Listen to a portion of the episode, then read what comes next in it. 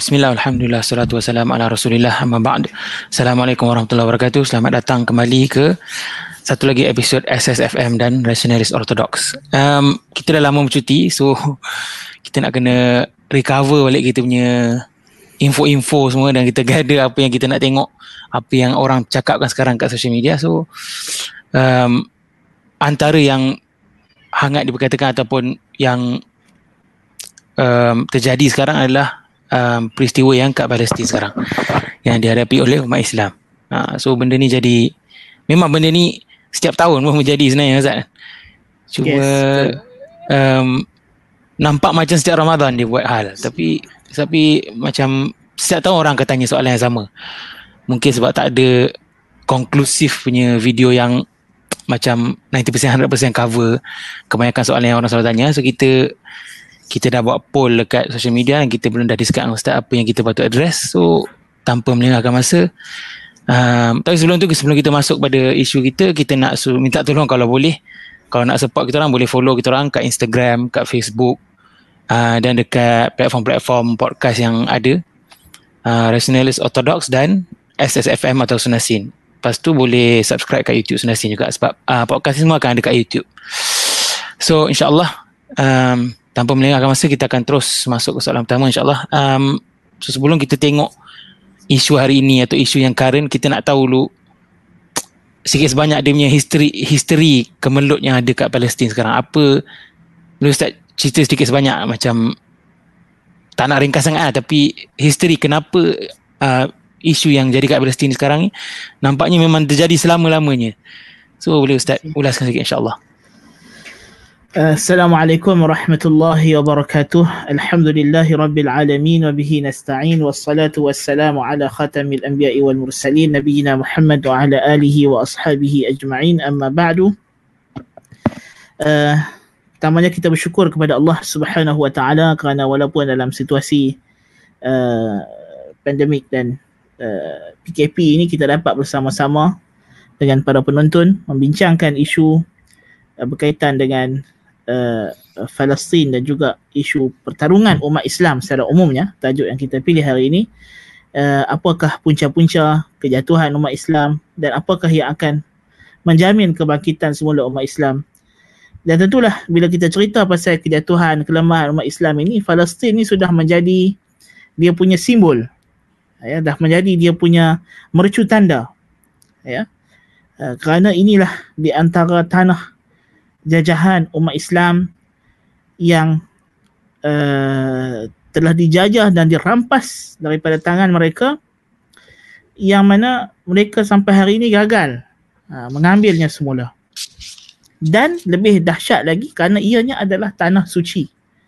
Uh, mungkin kita kata eh, ada banyak lagi negara Islam yang telah dirampas, dijajah. Dan umat Islam belum berjaya mengambilnya sampai ke hari ini juga banyak lain daripada Palestin ni kita ada Andalus kita ada uh, Kashmir kita ada Filipin. Ya ini semua adalah negara umat Islam asalnya milik umat Islam kemudian dijajah uh, dan ditukar apa nama hak miliknya kepada orang kafir oleh penjajah. Tetapi berbeza dengan isu Palestin dia bukan sahaja tanah biasa tetapi terkandung padanya Baitul Maqdis. Dan inilah sebenarnya perebutan yang utama Baitul Maqdis ya. Memanglah Allah Subhanahu wa taala telah menjadikan Baitul Maqdis ini tempat yang istimewa. Dan Palestin secara umumnya, secara khususnya dan Syam secara umumnya adalah Ardul Anbiya. Ialah bumi para nabi. Bila kita cerita kata dia bumi para anbiya, bumi para nabi, kita tahu bahawa Syam ini adalah tempat di mana diutuskan nabi-nabi yang begitu banyak daripada kalangan Bani Israel sebelum kedatangan Nabi kita Muhammad sallallahu alaihi wa alihi wasallam. Uh, dan uh, bumi Palestin, Baitul Maqdis ini merupakan tanah ataupun tempat yang telah Allah Taala janjikan kepada hamba-Nya yang beriman. Allah janjikan kepada hambanya yang uh, beriman daripada kalangan Bani Israel. Uh, jadi sebenarnya kita tahu dalam Al-Quran Al-Karim telah diceritakan dengan begitu jelas bagaimana Bani Israel pada asalnya dibawa oleh uh, apa nama Nabi Ibrahim alaihissalam berhijrah daripada bumi Iraq pergi ke Palestin ya kemudian mereka datang semula ke mereka pindah daripada Palestin pergi ke Mesir. Pada zaman Nabi Yusuf alaihissalam Nabi Yusuf bawa ayahnya Yaqub alaihissalam yang mana Yaqub adalah Israel. Nabi Yaqub adalah Israel dan kepadanya lah dinisbahkan golongan Yahudi hari ini disebut sebagai Bani Israel. Ya. Uh, pindah duduk di Mesir. Kemudian pada zaman Nabi Musa alaihissalam kerana penindasan dan kekufuran Firaun Allah Subhanahu wa taala mengarahkan supaya Nabi Musa alaihissalam bawa semula uh, Bani Israel yang beriman dengannya untuk kembali ke bumi Palestin, bumi Syam. Dan masuk ke apa nama Baitul Maqdis ya. Tetapi tentulah bangsa Bani Israel ini dia banyak alasan banyak degil dan sebagainya. Akhirnya mereka tertahan selama 40 tahun tidak boleh masuk ke tanah Palestin. Sehingga Nabi Musa alaihissalam wafat. Kemudian mereka masuk bersama dengan Nabi Allah Yusha ibn Nun alaihissalam.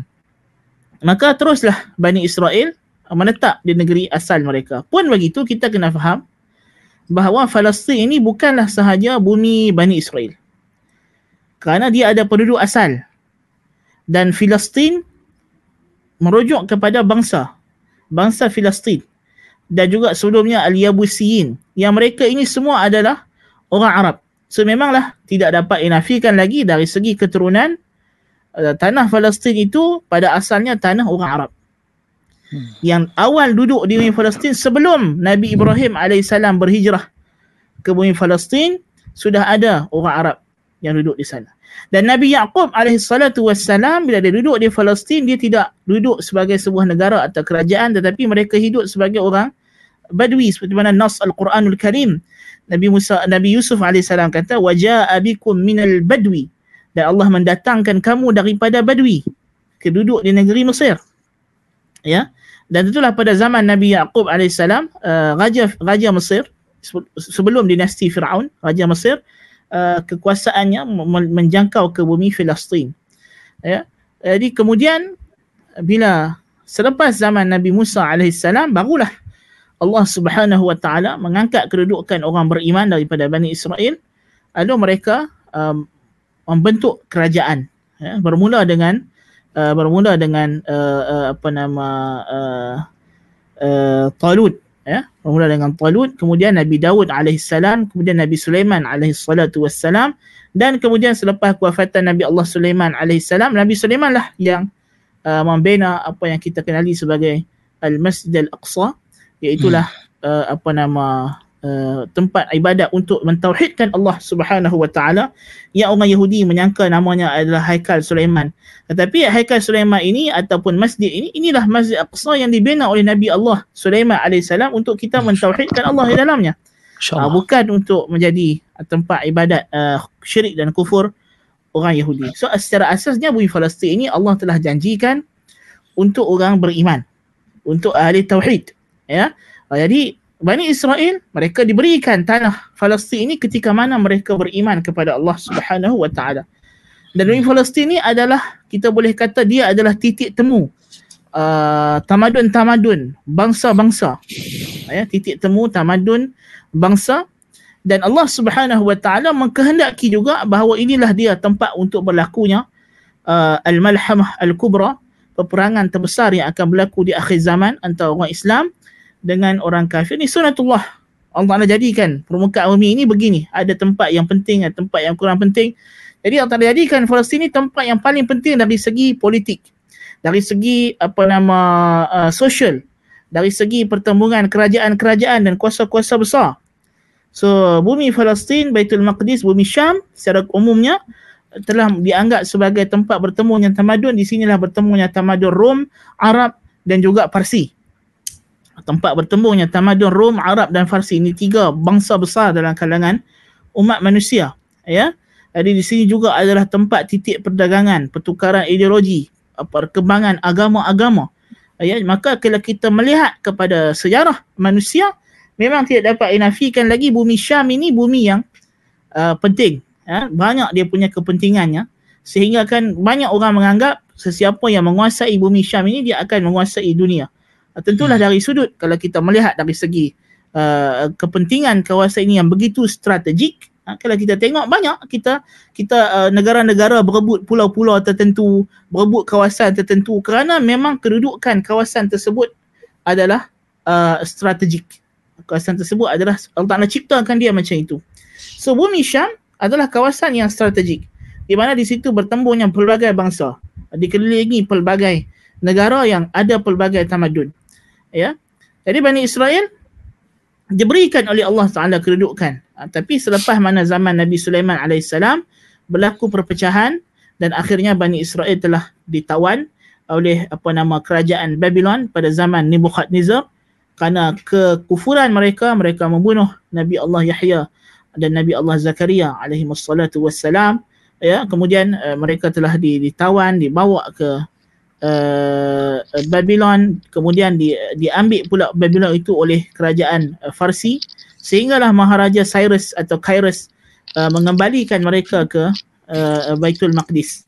Pada uh, kemudiannya dan ini semua berlaku sebelum Masihi sebelum zaman Nabi Allah Isa alaihi salatu wassalam. Tapi kemudiannya uh, bila mereka melakukan lagi kerosakan dan kefasadan uh, uh, mereka telah apa nama uh, di apa nama kita kata uh, dijajah pula oleh bangsa Rom uh, oleh oleh oleh oleh Byzantine ya oleh Roman Timur telah berkuasa di kawasan ini. Kemudiannya mereka telah ditakluki. Dan pada zaman penguasaan Rom inilah Allah Taala mengutuskan kepada mereka Nabi Allah Isa alaihi salatu uh, wassalam.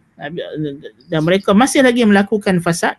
Mereka membunuh Nabi Zakaria dengan Nabi Yahya ya pada pada zaman Rom ini mereka membunuh Nabi Allah Zakaria Nabi Allah uh, Yahya. Uh, kemudian diutuskan Nabi Isa alaihissalam masih lagi mereka menentang Nabi Isa alaihissalam ya. Uh, kemudian Allah Taala mengangkat Nabi Isa alaihissalam naik ke langit. Dan Bani Israel terus dengan uh, perpecahan mereka. Ada yang beriman dengan Nabi Isa orang mukmin dan uh, orang yang kafir. Namun begitu mereka telah mendapat pelbagai uh, kita kata tekanan daripada kerajaan Rom kerana mereka ini dilihat uh, golongan yang berlainan agama dengan bangsa Rom yang menyembah yang menyembah berhala. Dan terutamanya golongan Yahudi begitu banyak fasad. Ya mereka ini golongan yang korup golongan yang suka buat kucar, huru hara kucar kacir. Walaupun mereka begitu banyak uh, menguasai bidang ekonomi sejak daripada zaman itu lagi uh, akhirnya uh, kita kata uh, mereka telah ditindas dan dihalau keluar oleh kerajaan Rom daripada bumi Palestin dan mereka menjadi diaspora. Mereka diserak-serakkan uh, kata-kata tempat dalam dunia ini uh, oleh kerajaan Rom. Maka mereka tidak ada lagi negara yang asal ya. Mereka tidak ada lagi negara yang yang satu untuk mereka tinggal. Uh, sehinggalah akhirnya pada abad ke-20 Masihi 1948 itu uh, apa nama kerajaan Britain telah mengembalikan semula orang Yahudi ke bumi uh, Palestin untuk ditegakkan negara haram yang wujud pada hari ini iaitu negara haram yang mereka namakan secara zalim dan palsu sebagai negara uh, Israel ya. Jadi ini adalah secara ringkas uh, perjalanan uh, uh, golongan bangsa Yahudi ya. Manakala dari segi pertemuan pertarungan mereka dengan Islam kita jangan lupa bahawa di antara kawasan yang orang Yahudi telah datang dan tinggal ya sepanjang tempoh diaspora mereka itu ialah di bumi Madinah Al-Munawwarah hmm. dan tujuan mereka datang tidak lain tidak bukan untuk menunggu kedatangan Rasul yang terakhir kata mereka. Ya. Tetapi sebaliknya bila Nabi SAW datang di luar jangkaan mereka bahawa Nabi itu adalah daripada orang Arab. Pada jangkaan mereka, mereka berharap Nabi yang terakhir itu adalah daripada Bani Israel. Tapi ternyata Nabi yang terakhir itu daripada sepupu mereka itulah daripada bangsa Arab. Kerana bangsa Arab dengan bangsa Yahudi ini bangsa sepupu kita panggil. Ah, hmm. Sebab mereka berkongsi uh, moyang yang besar iaitu Nabi Ibrahim alaihi salatu wassalam. Kemudian uh, uh, orang Arab daripada keturunan Nabi Ismail dan Bani Israel daripada keturunan Ishaq daripada anaknya Yaqub. Hmm. Ya. Uh, jadi uh, kita kata uh, mereka ni bangsa sepupu. So bila mereka tidak mau beriman dengan Nabi SAW, kita melihat uh, Nabi SAW juga telah menghalau Yahudi Bani Nadir, kemudian Bani Quraidah, kemudian Nabi telah meruntuhkan kota Khaybar. Ya, kemudian hmm. tetapi Yahudi terus hidup di bawah apa nama pemerintahan umat Islam sehinggalah pada zaman Umar ibn Al-Khattab radhiyallahu an Amirul Mukminin uh, beliau melaksanakan wasiat Nabi SAW supaya dikeluarkan orang Yahudi daripada jazirah Arab maka mereka dikeluarkan pergilah tinggal balik di kawasan Iraq dan mata-mata tempat dalam dunia ini. Ya maka begitulah mereka seterusnya dihinakan oleh Allah Subhanahu wa taala. Seperti mana yang telah telah ceritakan kepada kita banyak dalam Al-Quran kalau kita baca dalam surah Al-Baqarah, surah Ali Imran, surah Al-Maidah ya telusurilah uh, cerita pasal Bani Israel pasal Yahudi ini dalam Al-Quranul Karim. Dan tentulah kita kena uh, jelas tentang the term ya uh, lafaz Yahudi dengan uh, Bani Israel. Bani Israel ialah merujuk kepada anak-anak Israel. Dan mereka itu adalah keturunan bangsa. Dan mereka ada 12 asbab, 12 uh, kabilah hmm. ya berdasarkan 12 orang anak Nabi Yaqub alaihi wassalam. Ya di antara bangsa mereka yang terkenal adalah keturunan Levi. Uh, Levi sebab Nabi Musa alaihissalam datang daripada Bani Lawi anak Nabi Nabi Yaqub namanya Lawi yang disebut sebagai Levi. Yang dalam uh, Old Testament ada kitab khusus namanya Leviticus. Ya yang mana hmm. daripada mereka ini dianggap ulama-ulama. Ya. Uh, dan banyak lagi keturunan-keturunan lain. Tetapi kita kena tahu juga bahawa Yahudi ini bila mereka telah berserakan di muka bumi mereka juga telah berkahwin dengan pelbagai bangsa yang lain. Masalahnya Yahudi yang tinggal di Madinah mereka telah berkahwin dengan orang Arab mereka telah mengambil cara pakaian Arab, mereka bercakap Arab, bahkan di kalangan mereka ada penyair-penyair Arab. Kalau kita masih ingat kisah bagaimana Nabi SAW uh, mengarahkan supaya dibunuhnya pemimpin Yahudi di Madinah itulah Ka'ab al-Ashraf. Mana Ka'ab al-Ashraf ini mak dia daripada orang Arab. Yang kemudian ada di kalangan Yahudi yang tinggal di Yaman. Uh, juga kemudiannya mereka berhijrah dan tinggal di Yaman. Bahkan dikatakan Raja Yaman uh, apa nama uh, telah memeluk agama Yahudi. Raja Yaman orang Arab telah memeluk agama agama Yahudi dan orang Yahudi berkembang di Yaman dan kita kena ingat dalam sejarah kita ada seorang Yahudi yang cukup licik dan jahat namanya Abdullah bin Sabah datang hmm. daripada Yaman. Ya, yang telah melakukan banyak onar dan porak-poranda dalam kalangan uh, umat Islam. Uh, so uh, kalau kita kata Bani Israel dia bangsa yang besar. Kemudian Yahudi ini merujuk kepada agama. Uh, Yahudi hmm. ialah nama agama. Uh, kerana uh, walaupun uh, apa nama dikatakan uh, dinisbahkan kepada Yahuda. Ada yang mengatakan dinisbahkan kepada Yahuda kerana Yahuda adalah anak yang tua, anak yang besar daripada Yakub dan mereka adalah bangsa yang paling paling ramai, paling besar dan dikatakan selepas tawanan uh, Babylon itu tidak dikenali lagi daripada kabilah-kabilah orang Yahudi yang lebih ramai melainkan daripada kabilah Yahuda dan akhirnya agama mereka itu dikenali sebagai agama Yahudi. Ha, so uh, uh, Judaism, uh, Judaism dalam bahasa Inggeris ialah al-Yahud, iaitu agama agama yang dianuti golongan ini. Yang mungkin mereka bukan daripada Bani Israel sekalipun.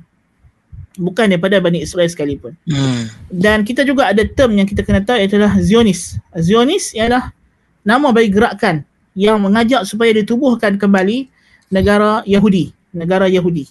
Ya, di mana pada abad ke-19 dan abad ke-20 terwujudnya tokoh-tokoh Yahudi tertentu seperti Theodor Herzl ya dan uh, banyak lagi yang mana mereka ini menyeru supaya orang Yahudi kembali diberikan negara kerana orang Eropah semakin hari semakin rasa sempit dan semok dengan bangsa Yahudi ini. Ah uh, itu dia apa nama sehingga kan apa nama Kaisar Maharaja Jerman yang telah di, di, di, di, di, di, digulingkan pernah menyifatkan Yahudi ini sebagai nyamuk. Ha, sebagai hmm. nyamuk. Ya, maksudnya mereka ni makhluk perosak. Ya. Ha, tapi orang Yahudi tidak mendapat ulama Yahudi pada awalnya tidak bersetuju untuk diwujudkan negara Yahudi. Karena mereka tahu Yahudi ni bila ada negara dia akan buat lebih banyak kerosakan. Dan kemudiannya Allah Ta'ala akan datangkan azab kepada mereka. So ulama Yahudi tidak setuju dan telah ada beberapa negara yang dicadangkan untuk jadikan negara Yahudi. Di antaranya eh, yang anda ingat ya, di kawasan Afrika di antaranya Uganda dicadangkan. Oh. Juga dicadangkan supaya diberikan sebuah kawasan dalam uh, Amerika, United States of hmm. America uh, untuk dijadikan tempat bagi orang Tapi semua ini telah ditolak. Uh, bukan sahaja kerana mereka menolak kawasan ini tapi mereka tidak mau ada negara. Tapi kemudiannya setelah difikir-fikirkan kepala-kepala Zionis ini melihat mereka kena menunggang sedikit agama lalu mereka mencanangkan untuk uh, apa nama Yahudi dikembalikan ke Palestin Ha, jadi sebab itulah bila datang cadangan untuk mengembalikan Yahudi ke Palestin, cadangan ini juga mendapat tarikan daripada uh, apa nama tokoh-tokoh uh, barat. Ini kerana uh, Palestin ini telah menjadi kawasan yang begitu strategik. Uh, hmm. Kita tahu masa perang dunia yang pertama bila berlakunya revolusi Arab, uh, ya, uh, Palestin telah dimasukkan ke bawah jajahan Inggeris kerana masa hmm. itu Syarif Hussein Raja Mekah uh, bersepakat dengan apa nama uh, Inggeris mas- masuk di bawah pihak uh, bersekutu manakala Osmaniyah bersama dengan Jerman di bawah pihak uh, tentera Paksi ya jadi uh, uh, Palestin ditawan oleh tentera uh, apa nama Inggeris jadi golongan yang cuba hendak mengurangkan pengaruh Inggeris melihat dengan dikembalikan Yahudi ke Palestin ini boleh uh, mengurangkan masalah yang pertama masalah Yahudi dalam negara mereka di Eropah. Uh, yang kedua ialah uh, manakah tempat-tempat lain tidak menarik perhatian Yahudi kecuali bila disebut Palestin maka di sana adalah semangat-semangat daripada orang Yahudi tertentu terutama Yahudi Ortodok untuk kembali ke uh, tanah uh, yang mereka anggap tanah yang dijanjikan kepada mereka ya uh, dan juga kita melihat kuasa-kuasa bahkan dalam sejarah kalau kita menerusi tentang sejarah, Adolf Hitler di antara yang begitu bersemangat untuk mengembalikan Yahudi ke uh, Palestin. Oh. Ya, ya, Adolf Hitler adalah di antara yang uh, begitu menyokong uh, rencana tersebut untuk hmm. mengembalikan Yahudi ke tanah Palestin. Ya. Sebab ya. uh, dia sebab nak get rid of ke memang Ya, sebab of course dia dia nak get rid of dan juga orang Yahudi berjanji uh, kalau uh, diberi itu dia akan bantu uh, Adolf Hitler. Oh. Tapi eh, dan juga Osmaniyah. Uh, Yahudi telah berjumpa dengan kerajaan Osmaniyah. Hmm. Tetapi berlaku khilaf dari segi harga antara mereka dengan Sultan Abdul Hamid uh, kedua. Tapi kemudiannya Sultan Abdul Hamid setuju untuk membenarkan Yahudi masuk ke tanah Osmaniyah kecuali Palestin. Hmm. Jadi mereka kena duduk bertebaran di daerah-daerah Osmaniyah kecuali di di Palestin. Uh, tapi kemudiannya dengan cara rasuah dan sebagainya Yahudi berjaya uh, masuk ke Palestin sebab kita tahu pegawai-pegawai sebenarnya ni pada zaman tersebut telah banyak yang korup, uh, banyak makan rasuah. Maka dengan rasuah lah mereka berjaya masuk ke tanah Palestin walaupun pada asalnya bila Osmaniyah membenarkan uh, apa nama Yahudi masuk ke wilayah empayar dia yang luas, dia tak benarkan Yahudi masuk duduk di Palestin. Uh, tapi hmm. dengan cara bayaran duit dan sebagainya, uh, akhirnya mereka berjaya masuk. Tetapi tentulah rancangan tidak begitu berjaya melainkan bila mereka bertemu dengan Balfour uh, Perdana Menteri uh, uh, Menteri Britain akhirnya Balfour pada tahun 1917 telah memberikan satu agreement perjanjian yang disebut sebagai apa nama Declaration of Balfour uh, bahawa kerajaan uh, apa uh, His Majesty Government kerajaan uh, Raja Inggeris telah bersetuju untuk memberikan uh, apa mewujudkan sebuah negara bersamaan dengan negara Arab di Palestin bagi orang Yahudi. Ha, itu secara ringkas apa yang kita boleh uh, sebutkan pertarungan tentang uh, pertarungan uh, berebut tanah uh, Palestin ini di antara orang Islam dengan orang Yahudi. Tentulah uh, orang Islam berjaya mengambil bumi Palestin ini pada asalnya daripada tangan uh, orang orang orang Rom, orang Kristian ya pada zaman Umar ibn Al-Khattab radhiyallahu an kalau hmm. kita masih ingat sejarah bagaimana bila tentera-tentera Islam dipimpin oleh uh, Sayyidina Muawiyah ibn Abi Sufyan radhiyallahu anhuma Sayyidina Ubay, uh, Abu Ubaidah Al-Jarrah dan lain-lain tentera orang Islam pada zaman Umar bin Al-Khattab berjaya mengambil bumi Syam keseluruhannya dan khususnya Palestin Baitul Maqdis uh, pemegang kunci Baitul Maqdis ketika itu iaitu ketua padri uh, Baitul Maqdis enggan menyerahkan kunci uh, kepada tentera-tentera Islam yang lain dia kata kami ada ciri-ciri orang yang akan ambil kunci ini daripada kami Uh, jadi dia kata kalau macam tu kita kena suruh khalifah datang Umar bin Al-Khattab. Jadi bila bila apa nama patriarch itu tengok apa nama Amirul Mukminin daripada jauh ada kata ha inilah dia orang dia ciri-ciri dia cukup. Maka hmm. diberilah uh, kunci itu kepada Umar bin Al-Khattab radhiyallahu an dan berterusan Palestin itu berada di tangan umat Islam pada zaman Umar bin Al-Khattab sehinggalah berlaku peperangan salib. Ah bila berlaku peperangan salib pada abad ke-10 Hijrah uh, pada abad ke-10 uh, uh, apa nama uh, abad ke ya tahun apa nama pada zaman uh, Abbasiyah ya pada pemerintahan Abbasiyah uh, apa nama sebelum kedatangan uh, Mughal Tatar ya abad ke uh, sebelum daripada abad ke-10 lagi awal lagi uh, abad ke-10 dari zaman Uthmaniyah ya uh, sebelum kejatuhan Tatar. Tatar datang abad ke-7 eh, sebelum kedatangan Tatar itu telah berlaku peperangan uh, salib uh, mana akhirnya Palestin berjaya dirampas oleh tentera salib. Tapi kemudiannya diambil semula oleh kerajaan Ayyubiyah di bawah pimpinan kerajaan Salahuddin uh, Al-Ayyubi. Tapi berterusan Palestin ni selepas daripada itu berterusan masih lagi kita kata uh, berpindah tangan di antara orang Islam dengan orang Kristian. Uh, antara hmm. Islam dengan hmm. Kristian, Islam Kristian macam itulah peperangan itu berterusan sehinggalah akhirnya jatuh ke tangan uh, uh, dalam pemerintahan Osmaniyah, umat Islam memerintah uh, Palestin tapi akhirnya jatuh pada abad ke-20 uh, 1948 itu jatuh ke tangan orang Yahudi. Allahul musta'an. Uh, jadi itulah uh, serba ringkas ya. Uh, sejarah kita go through sekali lalu sajalah ya sejarah ringkas tentang pertarungan uh, tamadun di bumi Palestin ni kita dapat lihat dia ada rebutan orang Islam dan dia rebutan orang Kristian. Tapi kita hmm. dengan orang Kristian tidak isunya agak kurang berbanding dengan Yahudi sebab walaupun Islam dengan Kristian sama-sama memandang Baitul Maqdis sebagai tanah suci tetapi hmm. tanah suci orang Kristian dalam Baitul Maqdis itu tidak melibatkan Al-Masjidil Aqsa. Oh. Ah, sebab depa ada gereja-gereja yang mereka nama gereja Qiyamah apa semua itu. Bukan kawasan ya? Masjid Aqsa tu lah. Ah, bukan dalam kawasan itu dia ada gereja dia hmm. yang sampai sekarang masih wujud. Ah, gereja gereja milad tempat kelahiran Nabi Isa apa semua itu. Tetapi hmm. isu dengan Yahudi lebih rapat sebab kita berebut masjid yang sama. Hmm. Uh, bahkan uh, the dome of the rock, Qubbatul Sukhrah itu itu adalah kiblat. Uh, kiblat yang pertama. Dan dia juga kiblat hmm. orang Yahudi.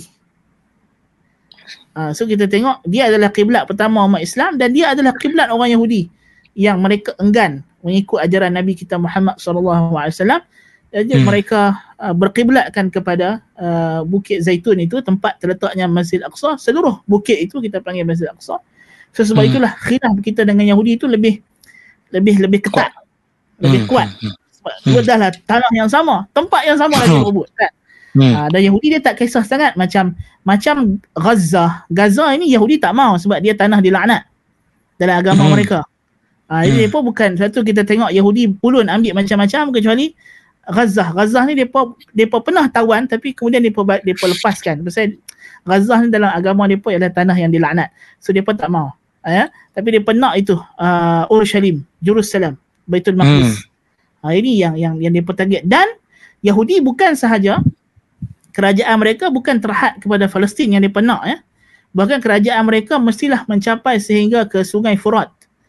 Uh, sungai uh, apa nama Euphrates di di Iraq. Hmm, hmm, hmm. Uh, ini kerajaan yang mereka nak. Sebab so, dia kata inilah tanah yang dijanjikan. Sebenarnya adalah seluruh uh, Syam itu sampailah merangkumi sebahagian wilayah Iraq ya dan bahkan mereka claim sampai kepada Madinah uh, Khaybar sebab itu adalah tanah mereka dahulu.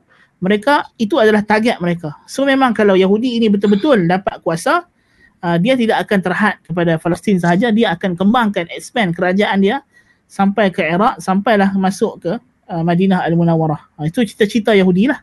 Tapi cita-cita tu kita tahu lah Allah Ta'ala tidak akan uh, tunaikan untuk mereka. Allah Ta'ala alam bisawab Jazakumullah khair Ustaz. Um, yeah. Uh, so kita dah tengok generally apa uh, terjadi kat Palestin. Yang kita tahu memang zaman berzaman dia bertukar-tukar tangan kan daripada yeah. Rom ke Islam lepas tu Yahudi pula ambil kan. So kita nak tahu uh, sebab ada orang hari ni kata it's just political war. Yang berlaku, berlaku hari ni political war. So kita nak tahu dalam individual religion tu macam okay dalam, sebab Kristian, Islam dengan Yahudi semua involved dalam bertukar-tukar tangan ni. So kita nak tahu dalam individual religion tu ada kesuruhan pasal ambil uh-huh. tanah Palestin ni ataupun ada kekelebihan dalam setiap tiga agama tu bahawa Palestin ni memang tanah yang patut di control of di take control yeah. of salah satu religion ni. So kita nak tahu dia yeah. spesifik pula daripada tiga religion sebab kita tahu macam tadi Ustaz kata dia kata memang tanah tu sendiri in terms of economical pun dia tempat bertemu yeah. tamadun satu hari lu. So kita tahu tapi kita nak tahu religion uh, dari segi agama apa setiap tiga agama tu cakap pasal Palestin ni. So kenapa sampai kita nak tanah tu. Ha. Okey. Baik, uh, macam kita dah sebut juga tadi, uh, uh, Palestin ni adalah bumi anbiya. Dan kita hmm. tahu ada tiga agama yang klaim yang beriman dengan nabi-nabi. Itulah Islam, Yahudi dan juga Nasrani. So Islam adalah ad-dinul haq, agama yang benar. Yahudi dengan Nasrani berasal daripada agama tauhid Islam juga. Tapi mereka ni golongan yang telah menyimpang. Uh, yang mereka telah terkeluar daripada tauhid akhirnya mereka terjebak ke dalam syirik walaupun mereka tidak mengaku. Sampai hari ini mereka, mereka buat syirik ya. Tetapi tentulah hmm. mereka telah terkeluar daripada ajaran tauhid. Mereka tidak beriman dengan Nabi Muhammad sallallahu alaihi wasallam. Mereka kita tengok turutan dia golongan pertama yang wujud daripada agama ini Bani Israel. Mereka beriman dengan Nabi Musa alaihissalam kemudian bila datang Nabi Isa alaihissalam kebanyakan mereka tidak mau beriman dengan Nabi Isa dan sebahagian Bani Israel beriman dengan Nabi Isa Kemudian uh, Nabi Isa uh, diangkat Allah ke langit. Golongan Bani Israel ini mengembangkan ajaran mereka di luar daripada kalangan Bani Israel sehinggalah agama Kristian diterima di uh, Empire Rom. Ya, kemudiannya uh, setelah uh, pada abad keempat Masihi ya. Abad keempat Masihi barulah Kristian ini diterima oleh uh, orang Rom uh, oleh Maharaja Rom. Kemudian datang Nabi kita Muhammad sallallahu alaihi wasallam orang Kristian enggan beriman dengan Nabi kita Muhammad sallallahu alaihi wasallam jadi orang yang sebahagian yang besar yang lain daripada orang Arab beriman dengan Nabi Muhammad sallallahu alaihi wasallam. Jadi hmm. umat Islam ialah umat yang paling sempurna iman mereka. Beriman dengan semua para nabi. Ya. Adapun Yahudi iman mereka terhenti dekat Nabi Musa dan yang datang sebelum itu sampai Nabi Isa. Nabi Isa mereka tak mau terima. Orang Kristian hanya melanjut ke iman mereka sampai Nabi Isa. Yang datang lepas hmm. Nabi Isa Nabi Muhammad sallallahu alaihi wasallam tidak beriman. Hmm. Jadi kita kata melihat semua para anbiya ini bumi mereka adalah bumi Syam, bumi Palestin. Ya, bumi Palestin. Nabi Ibrahim alaihissalam diutuskan oleh Allah Taala di Iraq.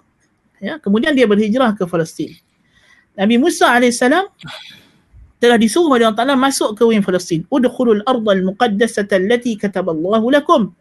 Hmm. Masuklah kamu ke bumi suci yang telah Allah wajibkan ke atas kamu untuk kamu masuk. So Allah Ta'ala jadikan Baitul Maqdis ni bumi suci sebab di sinilah dibinanya Masjid Ilya, Masjid uh, Masjid Al-Aqsa, masjid yang dibina oleh Nabi Sulaiman alaihi salatu wassalam.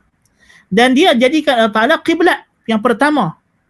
Uh, hmm. Maksudnya umat Islam, orang Islam bila salat sebelum kedatangan Nabi kita Muhammad sallallahu alaihi wasallam dan sehinggalah sebelum hijrah Nabi sallallahu alaihi wasallam ke Madinah bahkan bila Nabi hijrah ke Madinah ya, hampir hampir setahun lebih ya Nabi masih 16 bulan di Madinah Nabi masih menghadap solat baginda ke arah Baitul Maqdis. Adapun orang Nasrani pula kita melihat tentu sekali inilah bumi di mana Allah Taala utuskan Nabi Isa alaihissalam dan di sinilah ada tempat-tempat suci mereka dan orang Kristian sampai hari ini masih melaksanakan ibadah haji mereka ke Baitul Maqdis. Hmm. Jadi kalau kita melihat dari segi kedudukan tiga agama ini, ketiga-tiga agama ini mengagungkan Baitul Maqdis. Hmm. Dan menganggap ia tanah suci. Ya, tanah suci. Walaupun Allah Subhanahu Wa Taala uh, memberikan menjadikan tanah yang paling suci di muka bumi ini ialah Makkahul Mukarramah. Uh, kemudiannya ialah Madinah Al-Munawwarah. Dan Baitul Maqdis adalah tanah suci yang ketiga. Tetapi hmm. Makkah Al-Mukarramah dan Madinah Al-Munawwarah ini khusus bagi mereka yang beriman dengan Nabi Muhammad sallallahu alaihi wasallam.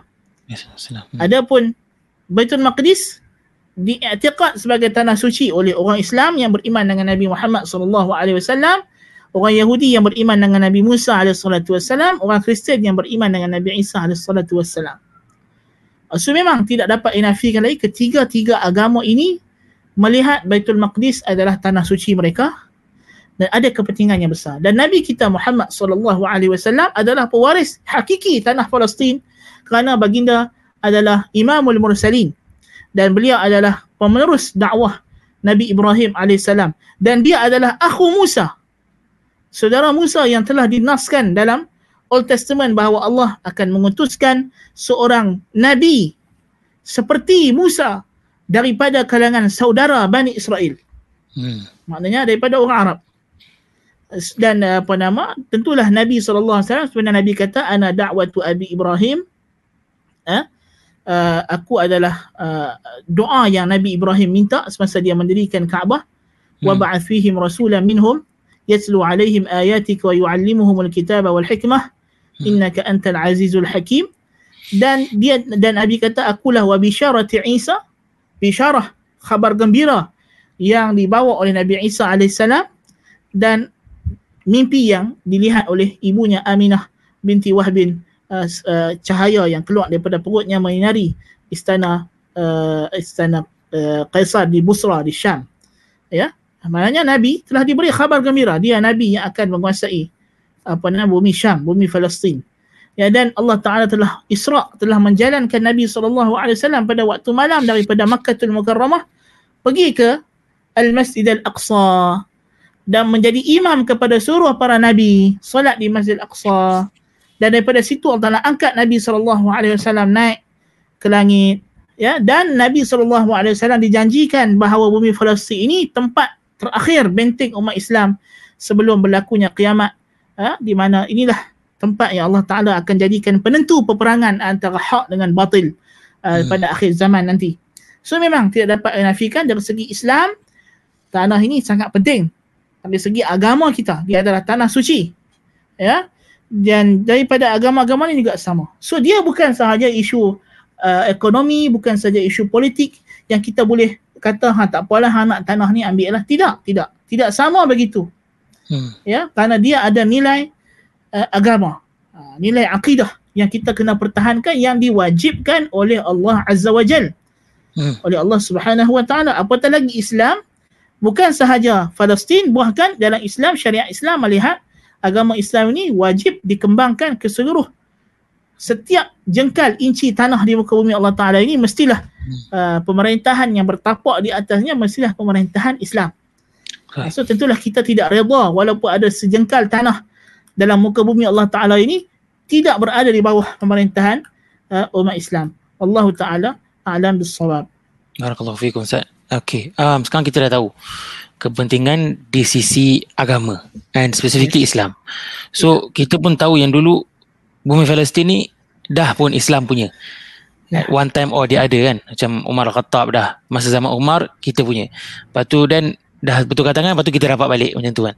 So apa secret of success lah kiranya orang yang dulu yang dapat tawan Palestin ni. So kita nak tahu apa umat Islam perlu buat untuk mendapat kemenangan dan dapat balik tanah suci ni insyaallah baik kalau kita melihat sejarah Nabi SAW, Nabi sendiri sampailah baginda SAW wafat walaupun baginda telah diperlihatkan uh, uh, tanah yang dijanjikan oleh Allah Taala dan di antara khabar kenabian baginda ialah cahaya yang keluar daripada perut maknya uh, menyinari istana Busra di Syam Maksudnya Nabi akan menguasai Syam dan Nabi pergi Isra' dan Mi'raj di bumi Syam. Tapi sampailah baginda SAW wafat, baginda belum mengambil bumi Syam. Uh, tetapi ia diteruskan oleh khulafa Rashidin. Sebab itulah Abu Bakar As-Siddiq radhiyallahu an tidak berlengah sejurus jadi bai'ah menjadi khalifah, segera dia mempersiapkan tentera untuk dihantar ke bumi Iraq dan juga bumi Syam. Ya. Hmm. Uh, kemudian usaha itu diteruskan pada zaman Umar ibn Al-Khattab radhiyallahu an Diteruskan pada zaman Uthman ibn Affan dan seterusnya. Uh, dan Allah Subhanahu wa taala telah memberitahu kepada kita apakah rahsia apakah sebab yang kita boleh buat untuk kita dapat kemenangan di muka bumi Allah Taala ini dalam surah An-Nur ayat ke-55 Allah Taala berfirman وعد الله الذين آمنوا منكم وعملوا الصالحات ليستخلفنهم في الأرض كما استخلف الذين من قبلهم وليمكنن لهم دينهم الذي ارتضى لهم وليبدلنهم من بعد خوفهم أمنا يعبدونني لا يشركون بي شيئا ومن كفر بعد ذلك فأولئك هم الفاسقون Allah telah menjanjikan untuk orang yang beriman dalam kalangan kamu kamu di sini merujuk kepada umat dakwah. Maksudnya bangsa manusia semua. Siapa yang beriman daripada kalangan kamulah dan yang beramal soleh, maka Allah akan jadikan dia khalifah di muka bumi. Sebagaimana Allah jadikan sebelum mereka itu khalifah. dan Allah akan utuhkan kedudukan agama yang diredai bagi mereka itulah Islam dan Allah akan gantikan untuk mereka setelah mereka hidup dalam ketakutan dengan keamanan keadaan mereka itu orang yang menyembah aku dan tidak mensyirikkan aku dengan sesuatu pun barang siapa yang kufur dengan nikmat tersebut maka mereka lah setelah itu maka mereka lah orang yang fasik jadi kalau kita melihat Allah Subhanahu wa taala meletakkan sebab setiap benda dalam alam ini Allah jadikan sebab sebab musabab yang mana kalau kita buat sebab ini maka akan terhasillah musababnya maka sebab untuk umat Islam memperolehi kemenangan, kejayaan ialah dengan dia berpegang teguh dengan ajaran Islam. Hmm. Dengan mengikut ajaran Islam. Sebab itulah kata Syekh Tahir Ibn, uh, Tahir Ibn Ashur rahimahullah pada ayat ini terdapat petunjuk bahawa Khulafa Rashidin demikian juga Al-Hasan Ibn Ali demikian juga Muawiyah Ibn Abi Sufyan radhiyallahu anhum mereka ini semua adalah khalifah yang diridai oleh Allah Subhanahu wa taala kerana pada zaman mereka Allah telah memberikan keutuhan yang utuh kepada kerajaan mereka di muka bumi ini. Tidak ada sejengkal pun muka bumi ini yang tidak tunduk di bawah kerajaan mereka. Subhanallah. Ya. Ha, dan begitulah seperti mana dalam hadis yang dalam sahih Muslim Nabi SAW menyatakan bahawa Islam akan terus utuh dan kukuh sehinggalah diperintah oleh 12 orang khalifah. Iaitulah berakhir dengan khalifah uh, uh, Bani Umayyah ya uh, uh, yang ya, Al-Walid ibn Yazid ya, ibn Abdul Malik yang mana dengan uh, penggulingannya umat Islam berpecah belah akhirnya uh, tergulingnya kerajaan Bani Umayyah dan datangnya kerajaan Bani Abbasiyah jadi uh, kedudukan di muka bumi ini Allah Ta'ala telah janjikan kepada hambanya yang beriman dalam ayat yang lain dan surah yang lain Allah Ta'ala berfirman ولقد كتبنا في الزبور من بعد الذكر أن الأرض يرثها عبادي الصالحون telah kami tetapkan dalam uh, uh, dalam Az-Zabur dalam kitab-kitab para nabi setelah mana kami tetapkan ia dalam Az-Zikr dalam Al-Luhil Mahfuz bahawa muka bumi ini yakni syurga dan juga muka bumi yang ada di dunia ini akan diwarisi oleh hamba-hambaku yang salih. Dan Allah berfirman dalam surah Al-Mujadilah kataballahu la'aghlibanna ana wa rusuli.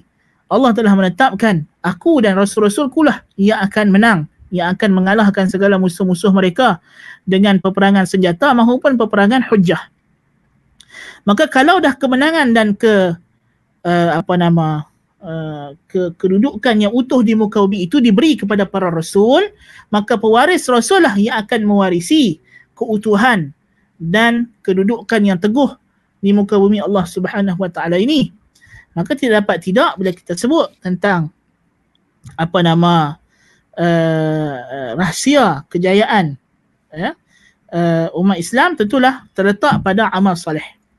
Amal soleh dan beriman. Pun begitu seperti mana kata Syekh Tahir Ibn Ashur kalimah as-salihat dalam ayat ini dia merangkumi semua amal soleh. Yang dimaksudkan di sini ialah kebanyakan amal soleh.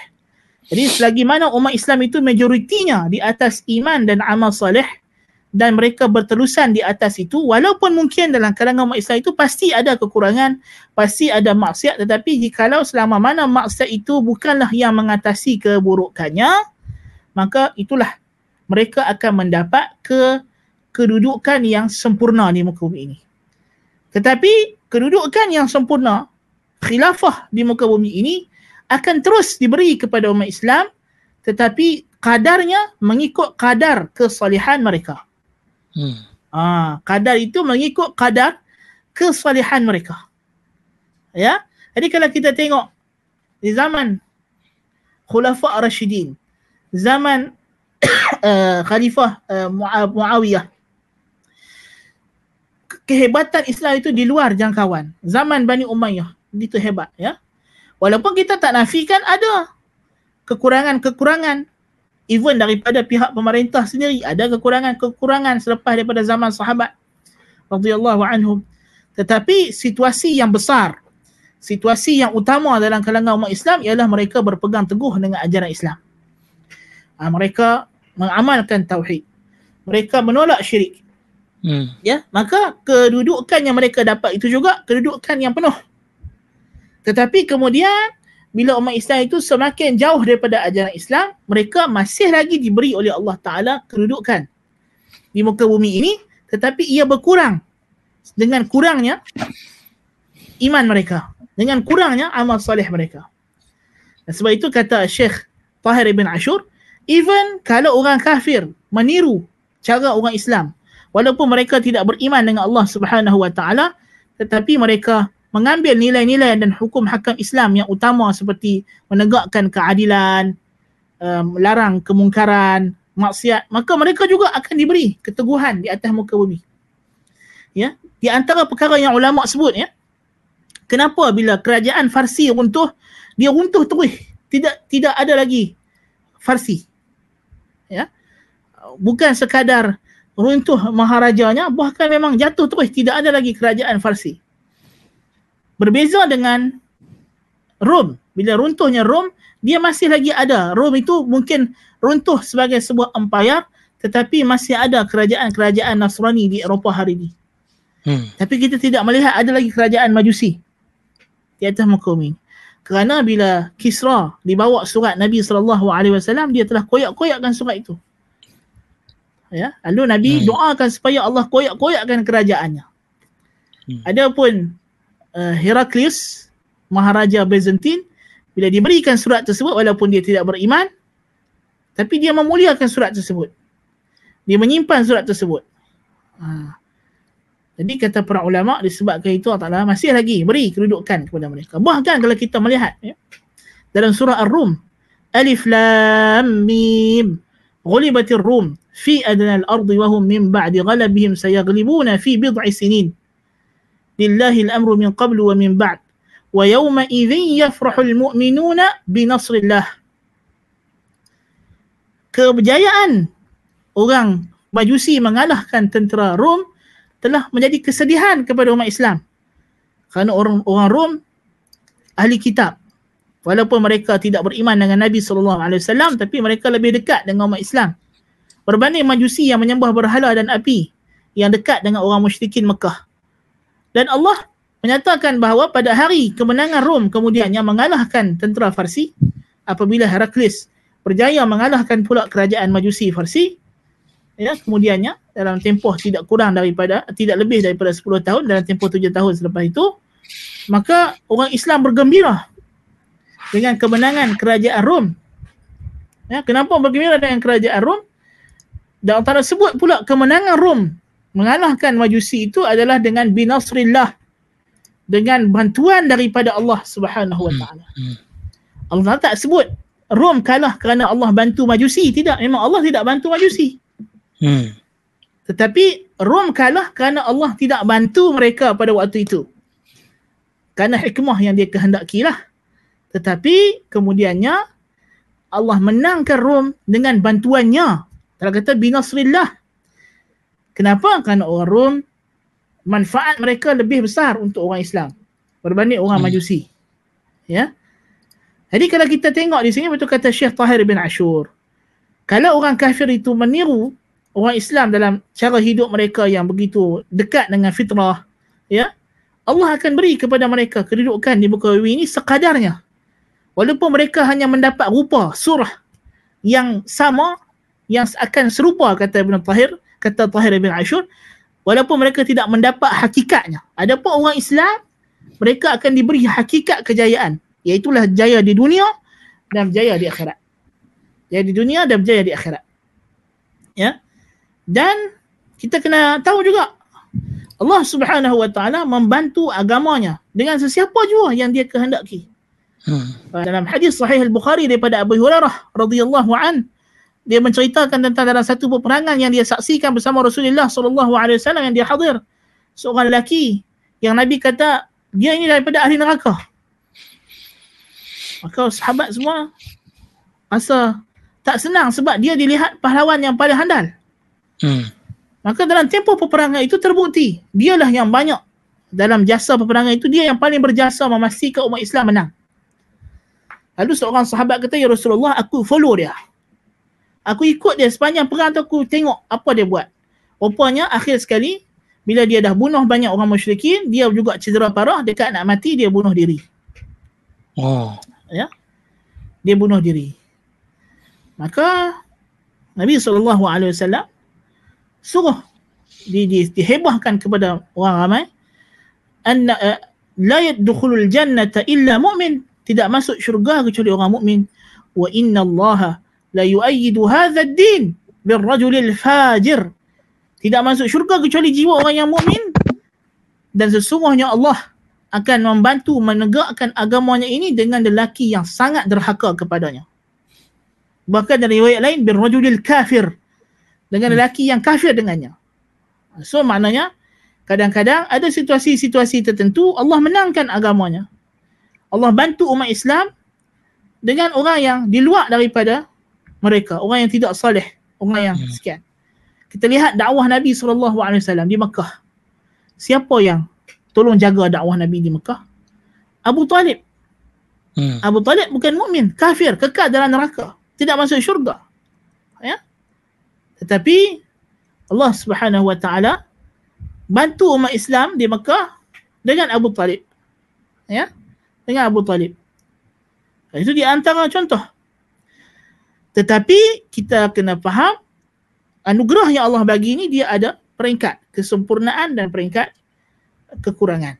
So sebanyak mana kita melakukan sebab-sebab itu semakin sempurna sebab itu kita buat makin sempurnalah musabab yang kita dapat. Hmm. Yang kita dapat. Macam kalau kita jawab exam lah ada 100 soalan. Kalau kita jawab 100 betul dapatlah 100 markah. Mana dapatlah full mark. Ha? Hmm. Kalau kita jawab 50 betul 50 markah lah kita dapat sekadar mana kita betul, sekadar itulah. Tetapi kalau salah itu lebih daripada yang betul, maka keseluruhannya kita akan gagal. Walaupun kita masih dapat markah juga bukan tak ada langsung, ya.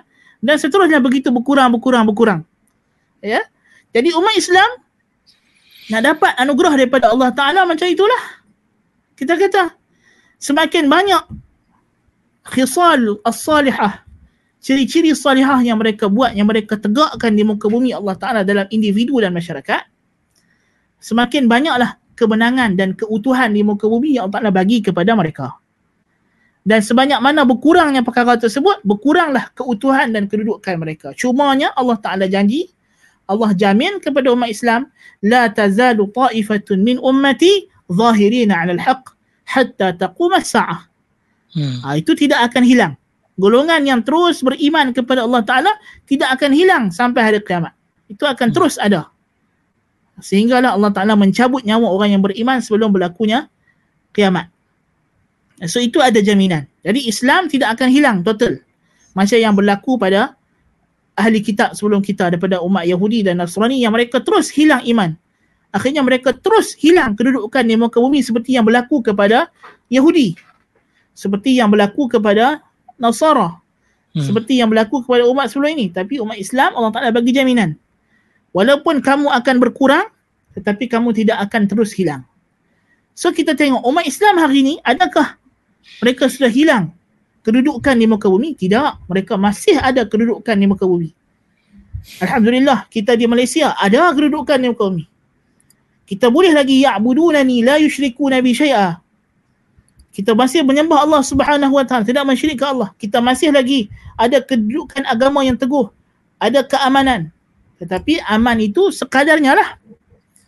Ha, so bila kita campur amal baik kita dengan amal soleh, maka kedudukan kita pun akan bercampur. Bercampur di antara keutuhan di muka bumi dan kedudukan yang uh, orang kata apa, lemah dan goncang. Ya. Uh, ini itu kita kena faham. Memang betul amal salih iman yang yang yang teguh memberikan kita kemenangan dan kedudukan di muka bumi ini dan di akhirat nanti. Tetapi sebagaimana ganjaran akhirat ia bertambah dan berkurang dengan bertambah dan berkurangnya amal soleh. Seperti mana kata para ulama dalam ayat firman Allah Taala, "Alladzina amanu wa lam yalbisu imanahum bizulmin, ulaika lahumul amnu wa hum muhtadun." Mereka yang beriman dan tidak mencampur adukkan iman mereka dengan kezaliman, dengan maksiat dan dosa, bagi mereka itulah keamanan dan hidayah bimbingan Allah. Kata para ulama, semakin sempurna iman seseorang dan semakin jauh dia daripada kezaliman, semakin banyaklah keamanan dan hidayah yang dia dapat. Sehingga jika orang itu telah mencapai kedudukan iman yang sempurna dan tidak ada langsung syirik, bid'ah dan maksiat, maka dia akan mendapat iman yang sempurna yang dalam dalam hadis Nabi ha, sab'una alfan min ummati yadkhuluna al-jannata bighairi hisabin wala azab. 70 ribu umatku akan masuk syurga tanpa hisab dan azab. Ini orang yang telah mencapai tahap sempurna iman. Ya? Tetapi kata para ulama semakin kurang imannya dan dia mencampur adukkan imannya dengan kezaliman, dengan dosa, maka kuranglah pula hidayah dan keamanan yang dia akan dapat. Di dunia ada juga di akhirat. Uh, so itulah dia punya check and balance. Check and balance dia. Ya, semakin kita meningkatkan takwa dan amal soleh, semakinlah kedudukan kita di muka bumi itu kukuh. Sebab tu kalau kita perhatikan, semasa Umar ibn Al-Khattab radhiyallahu anhu mengambil Baitul Maqdis dengan Salahuddin Al-Ayubi merampas Baitul Maqdis. Adakah sama? Tidak hmm. sama. Uh, pengambilan Umar ibn Al-Khattab terhadap Baitul Maqdis, pemerintahan Khulafa Rashidin selepas beliau, Bani Umayyah, Bani Abbasiyah, lebih sempurna penguasaan mereka terhadap Baitul Maqdis berbanding Salahuddin Al-Ayubi yang berjaya mengambil Baitul Maqdis tetapi masih ada kerajaan-kerajaan Kristian di keliling kawasan tersebut yang berterusan melakukan serangan-serangan selepas itu. Hmm, hmm, hmm. Ya. Berbanding dengan pada zaman Umar bin Khattab. Berbanding mana umat Islam memang ambil total kawasan ini. Ya, ah, begitulah kita kata. Ya, begitulah keadaannya. Ya, maksudnya kita tak boleh uh, uh, anggap bahawa umat Islam ni akan hilang kebaikan terus daripada mereka. Tidak. Umat Islam akan ada kebaikan dan Allah akan terus bantu.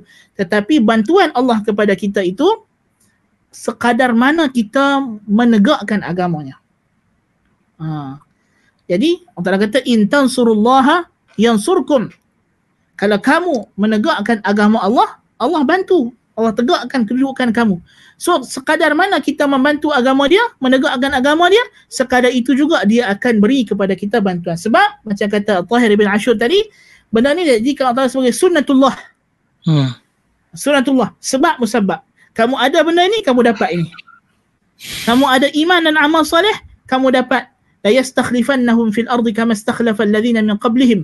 Hmm. Wa la yumakkinanna lahum dinahum alladhi tadha lahum wa la yubaddilanna lahum min ba'di khawfihim amna. So nak dapat ganjaran yang Allah Taala janji ini ialah based on iman dan amal soleh. Hmm. Berapa banyak yang kamu akan dapat daripada ganjaran ini based on berapa banyak iman dan amal soleh kamu. Ah, jadi macam itulah uh, dia punya timbang tara. Wallahu taala alam bisawab. Jazakumullah khairan Ustaz. Uh, ana teringat bila Ustaz bagi jawapan pasal bertambahnya kebaikan dan iman kita tu lagi banyak kemenangan kita dapat. Ana teringat dulu kita orang pernah jumpa dengan salah seorang dari imam Masjid Al-Aqsa. Lepas tu yeah. kita tengah drive lalu McD time tu McDonald. So tanya lah pasal boycott McD ni dia kata kau nak boycott kau boycott tapi orang kat Palestin ni lagi berhajat engkau belajar agama dan amalkan agama engkau daripada duit ataupun boykot engkau.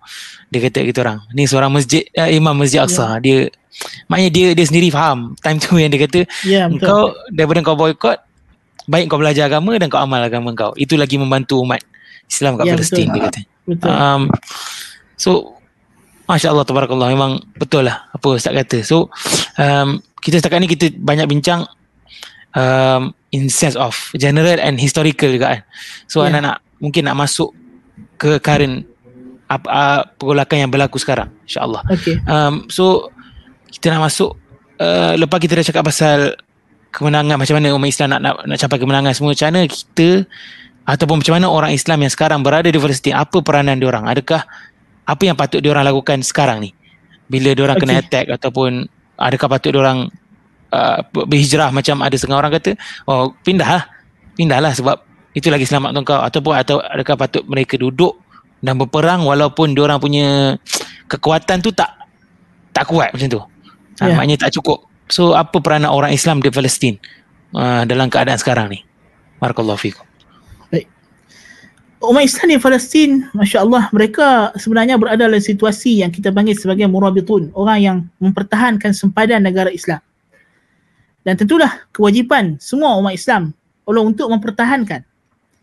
Ya apa nama kita dalam dalam dalam uh, hukum hakam jihad kita sudah ada jelas ya. Jikalau orang kafir berada di negeri mereka tidak menggerakkan kaki mereka untuk datang menyerang negara Islam maka hukum jihad ialah fardu kifayah. Wajib ke atas pemerintah umat Islam untuk menghantar tentera untuk menyerang orang kafir di negeri mereka sendiri sebelum mereka merancang untuk menyerang umat Islam. Sehinggalah orang kafir itu sama ada masuk Islam atau membayar jizyah ya ataupun mengadakan perjanjian damai dalam tempoh tertentu. Ya kalau dia bayar jizyah maknanya dia jadi umat Islam. Dia jadi uh, dia, dia apa? Warga negara, kerajaan Islam. Ya. Uh, dan kita boleh biarkan dia terus beramal dengan agama, agama yang dia ada yang dia pegang walaupun dia tak nak masuk Islam kalau dia masuk Islam itu yang terbaik Ya, kalau dia buat perjanjian sementara, habis perjanjian tersebut, kita kena serang lagi ataupun dia akan sambung lagi perjanjian tersebut. Ya, Begitulah seterusnya. Tetapi jikalau orang kafir bergerak daripada negerinya hendak menyerang umat Islam, orang ulama kata dia ada dua situasi. Situasi yang pertama dia belum masuk tetapi hanya sampai di batas negeri. Ha, kalau sampai di batas negeri ni kita melihat adakah umat Islam kuat atau tidak kuat. Kalau kekuatan orang kafir itu melebihi dua per tiga kekuatan orang Islam, maka ketika itu kita ada option sama ada kita nak perang ataupun kita nak minta perdamaian uh, ataupun kita uh, uh, berhijrah. Ya. Adapun kalau dia sudah masuk ke dalam negeri kita dan menakluk tanah kita, maka wajib ke atas semua umat Islam yang duduk dalam negeri tersebut, tidak kira lelaki atau wanita, tua atau muda, kanak-kanak, merdeka atau hamba sahaya, untuk mempertahankan tanah mereka walaupun kata para ulama dengan seketul batu yang dibaling. Ha, wajib fardu ain ya, fardu ain. Ya, sebab ini dia panggil jihadud dafa, jihad mempertahankan. So memang tidak syak lagi seperti yang tadi fatwakan para ulama kita, Syekh bin Baz, bin Uthaymin, Syekh Al-Albani dan banyak lagi. Dan kalau dia petak fatwa pun, memang inilah hukum yang telah jelas dalam kitab-kitab fiqh yang telah dibahaskan para ulama. Ya, tidak perlu kepada fatwa pun sebenarnya. Ya, itulah wajib jihad di Palestin itu fardu ain ke atas penduduk Palestin. Dan kalau mereka tak mampu wajib kepada orang sekitarnya uh, yang kurang daripada jarak dua marhalah kemudian yang seterusnya dan seterusnya seterusnya. Jadi tidak dapat dinafikan lagi. Ya tetapi tentulah setelah mana berlaku peperangan pada tahun 48 tahun 67 ya peperangan ini telah berakhir dengan kekalahan tidaklah kalah sepenuhnya tapi sebahagian besar tanah Palestin itu telah dijajah oleh Yahudi. Ya, tengok tahun 48 peperangan di antara Mesir, Jordan, Syria, Saudi ya, menentang orang Yahudi berakhir dengan kekalahan. 67 peperangan sekali lagi orang Arab juga berakhir dengan kekalahan. Allahul musta'an. Ya, ala kulli hal orang Palestin jikalau berlaku serangan seperti yang berlaku baru ini ke atas kampung-kampung mereka untuk dirampas, wajib atas orang kampung mempertahankan. Kita tidak boleh kata apa nama, tak apalah, biarkan. Tak, sebab dia dah masuk, dia datang dengan tentera. Dia dah ada depan pintu rumah kita. Dan dia bukan bagi amaran alert, kami akan datang. Tak, dia datang tiba-tiba tenang pintu rumah kita, dia paksa kita keluar. Tak boleh lah. Kita kena defend, kita kena bertahan. Man qutila duna malihi fahuwa syahid. Nabi kata siapa yang dibunuh kerana mempertahankan hartanya dia syahid. Wa man qutila duna irdihi fahuwa syahid. Siapa yang dibunuh kerana mempertahankan maruahnya dia syahid. Ya? Jadi kena pertahankan. Ini suruhan agama kita. Ya, disuruh pertahankan walaupun kita terbunuh sekalipun. Ini bukan benda yang kita boleh buat main-main. Ya. Hmm. Ketika mana Jepun datang tanah Melayu, kita tak kata pun orang Melayu kena hijrah tanah Melayu. Hmm. Kan ketika mana orang putih datang, kita tak kata orang Melayu kena hijrah tanah Melayu, tak. Yang wajib ialah kita kena perang. Sama ada kita menang atau kalah. Kalah maknanya kita berundur untuk menyusun strategi. Ya. Tetapi bagi kawasan yang telah ditakluk oleh Yahudi. Nanti tengok kalau orang Islam mampu menzahirkan agamanya dalam kawasan tersebut, dia boleh terus tinggal di kawasan tersebut sebab itu asal tanah dia. Ya. Hmm. Tapi kalau dia tidak mampu seperti yang berlaku pada sebahagian kawasan ya dia, bila dia duduk dalam kawasan yang telah ditawan oleh orang Yahudi ya maka berlaku macam-macam kita kata pergolakan dan sebagainya maka ini boleh bagi mereka yang tidak mampu menahan daripada seksaan dan sebagainya untuk berhijrah ke kawasan lain yang tidak berada dalam taklukan Yahudi. Ha, maksudnya Palestin itu sekarang bukan semua dalam taklukan Yahudi. Ada kawasan yang masih lagi dalam kawasan orang Islam. Sama ada di Gaza, di Ramallah, apa semua kan tempat-tempat yang uh, dalam kawasan PLO ataupun Hamas. Ya, Jadi ini tidak ada masalah untuk mereka berhijrah ke situ atau berhijrah keluar. Tapi kita tak kata semua orang Palestin wajib hijrah itu akan menyebabkan maknanya kita akan hilang terus dari Palestin. Hmm. Dan apatah lagi Baitul Maqdis. Baitul Maqdis kedudukannya rumit. Kerana hakikatnya dia bukan milik orang Yahudi. Dia bukan milik Yahudi. Ya, walaupun Donald Trump pernah cuba untuk uh, mengiktiraf ya, apa nama Baitul Maqdis sebagai milik Yahudi. Tetapi hmm. Baitul Maqdis walaupun telah dikuasai tentera tapi secara ofisialnya dunia belum mengiktiraf. Hmm. Uh, kerana Jerusalem Baitul Maqdis diletakkan di bawah jagaan uh, international sebenarnya dan dia punya hmm. lord protector dia adalah negara Jordan sebab dalam peperangan hmm. awal uh, peperangan uh, Arab Israel yang pertama uh, Jordan berjaya merampas Baitul Maqdis daripada tangan Yahudi masa itu ya tapi uh, jadi bila perangan ke- kedua itu kalah tapi Baitul Maqdis dimasukkan di bawah jagaan international ya tapi tentulah orang Palestin menuntut supaya Baitul Maqdis jadi ke ibu negara Baitul uh, ibu negara Palestin. Uh, Baitul Maqdis Timur. Uh, jadi uh, kita kata kita kena pertahankan dan di situ ada Masjid Al-Aqsa. Kita tak boleh keluar. Kalau kita keluar, orang Yahudi akan ambil dan akan robohkan Masjid Al-Aqsa. Sebab hmm. itu Yahudi tidak berani buat apa-apa sebab dari segi internationally pun dia masih belum diiktiraf sebagai pemilik sebenar uh, Baitul Maqdis. Ya, cuma dia dengan tentera dia dengan pengaruh lobby dia uh, uh, maknanya dia dia dia dia berlagak action macam Baitul Maqdis di bawah kekuasaan dia. Tapi itu penempatan secara haram. Betul kita kata penempatan haram ni. Dari segi hmm. undang-undang international law dia pun tak diiktiraf pun. Rumah-rumah yang mereka rampas dalam kawasan Baitul Maqdis tu banyaknya tidak tidak diiktiraf oleh undang-undang. Ya. Jadi tentu sekali kalau kita nak cerita pasal bila diserang maka kewajipan mereka adalah untuk mempertahankan. Mempertahankan. Cuma yang tidak boleh ialah mereka mula menyerang kerana kita dalam situasi lemah. Uh, kalau kita yang pergi serang mereka tanpa mereka menyerang kita terlebih dahulu lalu menyebabkan akhirnya kita kalah dan tanah kita tergadai lagi banyak maka ini dilarang. Kerana jihad at-talab menyerang orang kafir sebelum mereka menyerang kita ini ada syarat-syaratnya. ini ada syarat-syaratnya yang ketat untuk kita penuhi. Ya. Dan urusan ini diserahkan kepada anggaran pemerintah umat Islam. Yang mana mereka lebih tahu rahsia-rahsia dalaman. Yang mana kita tak tahu kita hanya tengok TV baca berita sahaja kita tidak tahu apa yang berlaku di sana. Hakikat realiti sesama pemimpin ini. Hmm. Ya. Ha, jadi kita kata urusan ini kena bergantung kepada pemerintah. Ha, tidak boleh orang Palestin suka-suka hati dia pergi nak tembak orang Yahudi mana-mana, kemudian orang Yahudi itu akan balas dengan roket dan rampas kampung orang Islam pula. Ha, ini adalah memudaratkan diri sendiri dan tidak disuruh oleh syarak. Ha, tapi kalau dah orang Yahudi datang ramai-ramai nak rampas rumah kita, nak ambil kampung kita, ya kita pertahan macam yang berlaku di kampung Syekh Jarrah ini. Hmm. Ya, kita kita wajib pertahankan. Kerana kampung Syekh Jarrah ini dekat dengan Baitul Maqdis. Itu tujuan mereka hmm. nak ambil kampung ni supaya orang Yahudi semakin dekat dengan Baitul Maqdis. So kita hmm. tidak mahu benda ini uh, berlaku.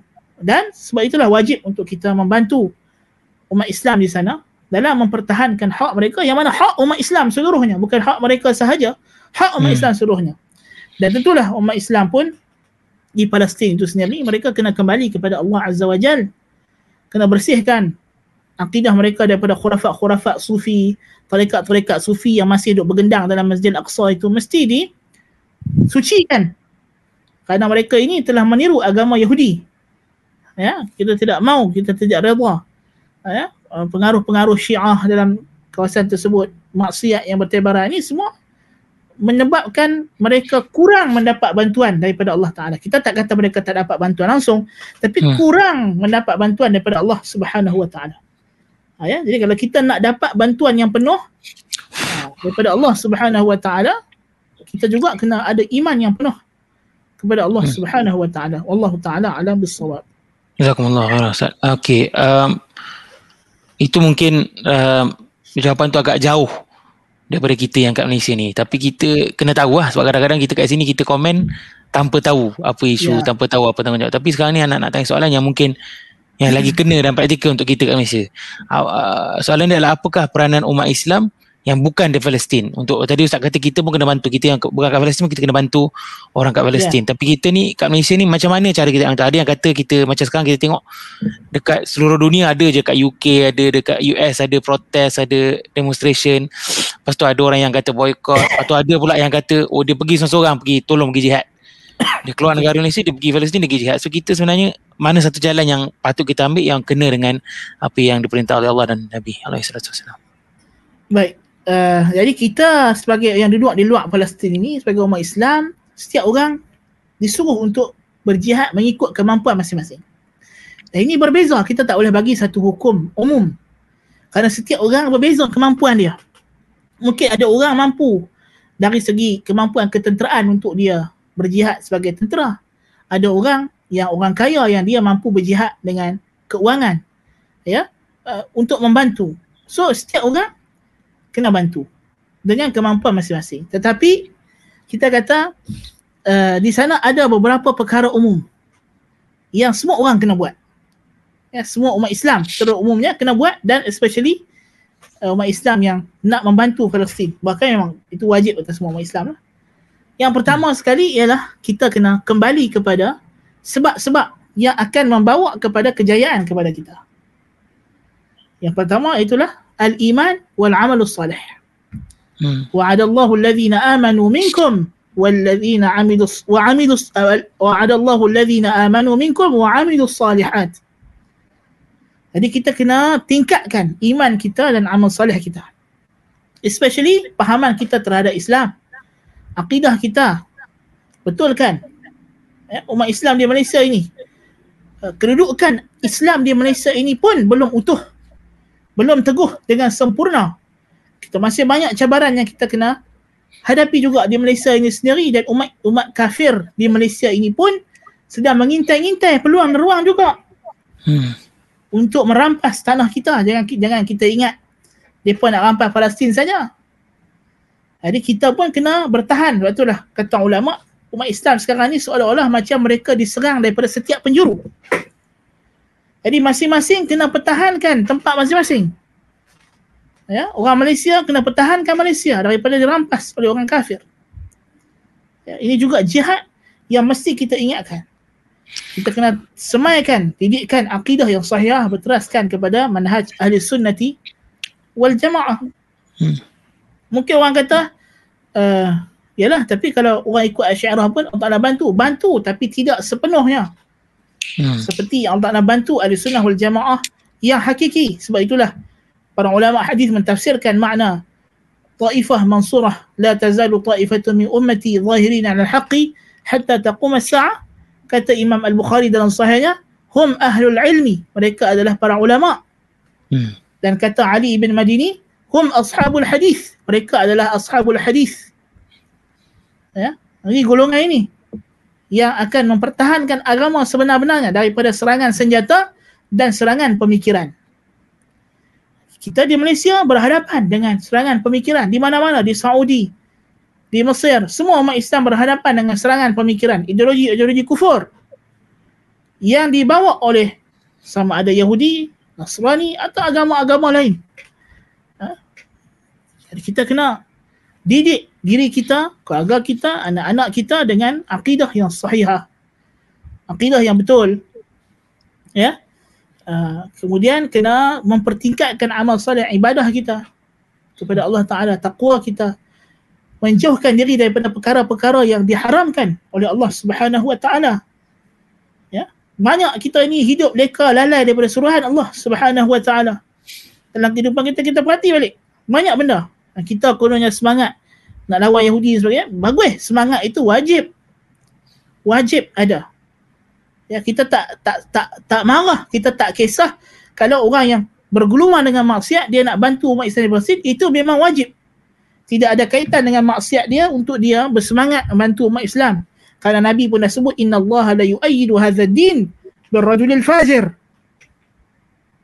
Tetapi tentulah ta'yid Allah Ta'ala dengan orang yang fajir ini bukanlah sokongan yang penuh.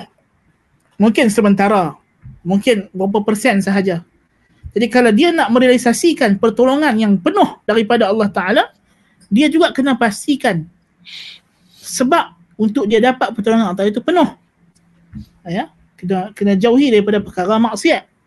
Dan tentu juga di antara jihad yang kita boleh buat adalah jihad ekonomi. Ini penting. Ya, kerana ini adalah syariat Nabi sallallahu alaihi wasallam. Yang pernah umat Islam guna dulu. Saudi pada zaman Raja Faisal pernah melakukan sekatan minyak kepada negara-negara yang menyokong Israel. Menyokong negara haram Israel negara haram Yahudi ini ya dikenakan sekatan minyak ya. Dan memang memberi impak kalau kita tengok bila uh, Perancis menghina Nabi sallallahu alaihi wasallam mereka mengalami tekanan ekonomi yang dahsyat. Ya, uh, apa nama dan baru-baru ni kita tengok bila orang pakat bagi rating satu dekat Facebook, saham jatuh. Ya, mengalami tekanan sebenarnya. Dan Yahudi ni hidup mereka ha, kita kena tahu nyawa mereka adalah wang, nyawa mereka adalah emas. Tak ada emas dia lemah. ya. Ha, mereka ni kalau kurang sikit pun la tajidan asyad la tajidan apa nama Allah kata orang Yahudi ni perangai dia memang begitu. Uh, apa nama mereka sangat memusuhi umat Islam la tajidan asyad dan nasi adawat alladhina amanu uh, uh, uh, apa nama orang yang paling ketat permusuhan mereka dengan Islam ialah orang orang orang Yahudi dan juga orang Nasrani ya seperti mana Allah Taala berfirman dalam dalam Al-Quran itu kita kena ingatkan juga bahawa permusuhan orang Yahudi kepada umat Islam adalah permusuhan yang ketat. Uh, Allah Ta'ala berfirman, وَلَا تَجِدَنَّ أَشَدَّ النَّاسِ عَدَوَةً لِلَّذِينَ آمَنُوا الْيَهُودَ وَالَّذِينَ أَشْرَكُوا Itu satu. Tetapi kita kena ingat perangai Yahudi.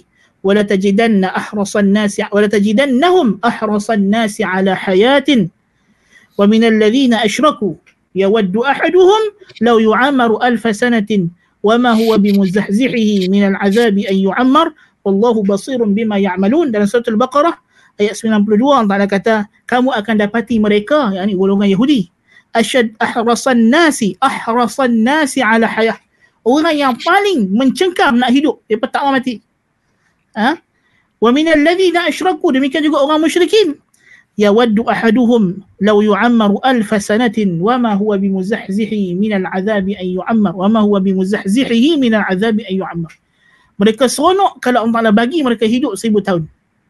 Tetapi Tuhan kata hidup seribu tahun itu tidak akan melepaskan mereka daripada azab neraka. Jadi orang Yahudi ni dia nak hidup. Dan permusuhan mereka kepada umat Islam sangat ketat. La tajidanna ashaddan nasi adawatan lil ladzina amanu al yahuda wal ladzina asyraku kamu akan dapati orang yang paling ketat permusuhan mereka kepada orang beriman ialah Yahudi dan orang musyrik. Tetapi mereka sangat ketat juga sangat nak hidup. Tapi tak berani pergi berjihad. Bila suruh masuk ke Palestin zaman Nabi Musa AS, mereka tak berani. Mereka takut. Inna fiha qauman jabbarin. Dia kata ada orang yang tinggi-tinggi. Orang tinggi pun dia takut. Orang tinggi pun dia pun dia takut. Bayangkan, yang dikatakan dia takut nak masuk Palestin itu, pasal masa Palestin masa itu dikatakan Amalikah, orang Arab Amalikah, mereka lebih tinggi daripada Yahudi beberapa hasta sahaja. Pun mereka dah gerut, takut. Subhanallah. Ha, sebagai kita saya kata orang Amalikah 70 hasta, Yahudi 40 hasta. Bayangkan 40 70 beza mana sangat. Pun dia kecut, takut. kan? So dia pengecut pasal apa? Dia suka nak hidup dia tak mau mati. Hmm. Ha, jadi sebab tu Allah Taala cabar mereka. Qul ya ayyuhalladzina hadu in za'amtum annakum awliya'u lillah fatamannaw awliya'u lillahi min dunin nas fatamannaw al-mauta in kuntum sadiqin. Cabar dalam surah Al-Jumu'ah. Kalau betul hampa ni wali Allah, kekasih Allah selain daripada manusia yang lain, hampa saja yang hampa kata kasih Allah, cita-citalah untuk mati. ولا يتمنونه ابدا بما قدمت ايديهم والله عليم بالظالمين mereka takut nak mati. Sebab so, dia, sangat takut dengan sumber kehidupan mereka yang hilang. Allahu akbar kabira especially dalam konteks zaman kita sekarang ni wang ringgit perniagaan uh, mereka begitu gerun dan takut. Ya? Jadi itu di antara usaha yang baik sebenarnya untuk kita kita apa nama memastikan uh, ekonomi mereka terjejas. Tetapi tentulah itu akan menjadi sia-sia kalau kita beli barang orang Islam tapi orang Islam itu kemudiannya simpan duit di bank yang sistemnya adalah sistem Yahudi. kan? Ha, dia meniaga tapi meniaga dia sistem Yahudi. Ha, kan? Karena hakikatnya tak lari mana lah. Ha, kan tak lari mana. Ha, itu kita kena uh, boykot itu kena fikiran kita kena luah. Ha, kan? Kalau kita hanya fikir atas barang. Barang siapa orang boleh buat? Barang. Barang tak ada isu. Nabi pun apa nama beli barang dengan Yahudi. Hmm. ya? Tetapi jual beli itu berlaku mengikut sistem Islam. Undang-undang Islam. Dari situlah izzahnya. Bukan pada siapa yang menjual dan membeli barang itu. Hmm. tetapi dengan apa sistem barang itu dijual dan dibeli. Hmm. nampak tak umat Islam di Madinah mak dia tak beli barang orang Yahudi beli tapi jual beli itu berlaku dengan hukum hakam Islam. Hmm. Ha, kan? Jika kita contoh saya boykot, apa benda yang kita nak boykot? Kan? Bukan tang barang itu, tapi sistem itu. Ha, kan? Hmm. Apa hmm. makna you beli barang orang Islam tapi bila dia bagi hutang, you kena bayar riba. Yang mana itu adalah sumber hidup orang Yahudi, riba. Hmm. Ha, kan? Apa guna kita bagi jawatan kepada orang Islam tapi dia dapat jawatan itu dengan cara risuah yang mana itu adalah it, risuah adalah budaya Yahudi yang berdarah daging dalam hidup mereka. Nasallallahu alafiyah hmm. ha, kan? Sebab tak sifatkan mereka sebagai akalun lisuht pemakan rasuah akalun. Sangat makan rasuah Yahudi ini Allah akbar kabir ha, kan? jadi ini budaya-budaya Yahudi ini kita kena buang get rid of ada budaya rasuah, budaya riba, budaya cekik darah, kan? budaya monopoli barang. Hmm. Ini budaya-budaya dalam sistem ekonomi yang kita kena pastikan ekonomi kita kembali kepada sistem ekonomi Islam. Hmm. Itu baru boykot yang betul. Sistem politik kita. tak ada mana ahli parlimen orang Islam terkinja-kinja ya untuk menegakkan Islam untuk tapi sistem yang dia pakai untuk dapat jawatan dia untuk dia mentadbir adalah sistem yang di endorse oleh orang Yahudi. Hmm. Kan? Bukan sekat di endorse bahkan enforced by the Jews hmm. upon hmm. them. Sistem yang dipaksa untuk mereka buat oleh orang Yahudi. Nasallahu alaihi Betul, dia tak heran. Apa dia nak heran? Dia kata, dia pun nak boleh buat apa? Hmm. Kita dah kawai. Ha, kita tak dah kata Yahudi ni kawai semua benda salah. Dia bukan Tuhan. Sebab Syekhul Islam Ibn Taymiyyah rahimahullah ada satu formula Syekhul Islam beritahu kepada kita. Dia kata orang Yahudi dalam sejarah mereka tidak pernah ada sekali pun tidak pernah ada sekali pun mereka berjaya mengalahkan orang Arab dan orang Islam kecuali kalau mereka ada bantuan daripada orang Arab tu sendiri. Hmm. Maksudnya mereka ni hanya boleh menang kalau ada pengkhianat dalaman. Hmm, hmm, hmm, hmm. Sahih? Betul tak? Kalau kita tengok kemenangan Yahudi yang baru-baru ni pun yang mereka dapat tanah di Palestin itu pun kerana khianat hmm. daripada umat Islam ataupun orang yang berjenama Islam yang mungkin munafik hmm. ya yang tidak mengikut sistem Islam dalam kehidupan mereka yang hanya berjenama Islam ha, jadi ini punca punca kenapa kita lemah so tugas utama kita dan tugas kita yang paling penting sekarang ni, misi kita yang paling utama ialah untuk kita kembali kepada asbabun nasri wa tamkin. Sebab-sebab yang menyebabkan kita mendapat bantuan daripada Allah dan kedudukan yang teguh dan utuh daripada Allah Subhanahu wa taala di atas muka bumi ini. Apa dia tadi? Iman dan juga amal soleh. Hmm. Amal soleh ni banyaklah benda kita kena buat. Kan? Dan kita kena didik anak-anak kita untuk kenal al-wala wal bara' Pada hmm. siapa kita patut beri kesetiaan, pada siapa kita patut benci. Ha, jangan bagi maklumat yang salah kepada anak-anak kita dengan membiarkan mereka mengambil maklumat daripada TV, berita. Dia pun tak tahu apa. Hmm. Ya? Banyakkan berita itu masih sampai sekarang peperangan di antara orang Palestin dan apa Israel, Hamas Israel. Kenapa dia tak pernah guna peperangan orang Islam dan orang kafir? Hmm. Ha, kan? Peperangan orang Islam dengan Yahudi. Pernah dengar berita sebut? Ha? Peperangan di antara Islam dengan Yahudi di tebing barat, di, di Gaza, di Palestin. Ada? Tak pernah. Sebab mereka nak main satu doktrin secara halus bahawa isu ini bukan isu umat Islam isu orang Palestin, isu orang Arab. Ha? Mereka sempitkan dulu Palestin isu umat Islam, disempitkan jadi isu orang Arab. Disempitkan lagi menjadi isu Palestin, disempitkan lagi menjadi isu Hamas Israel. Allahul Musta'an. Kita jangan jangan termakan dengan slogan-slogan yang cuba nak menyempitkan pemikiran kita sebenarnya. Allah Ta'ala jadikan otak kita, urat otak kita hadut bersimpul ni, kata sains tak, kalau dibuka lebih panjang daripada jarak bumi ke bulan. Hmm. So janganlah kita sempit ke otak yang begini panjang Tuhan bagi dekat kita, jangan kita termakan dengan sempit yang macam ini. Ha, kan? Bayangkan otak kita ni lebih panjang daripada jarak bumi ke bulan. Ha, kan? Kalau ditarik rentang panjang. Ha, kan?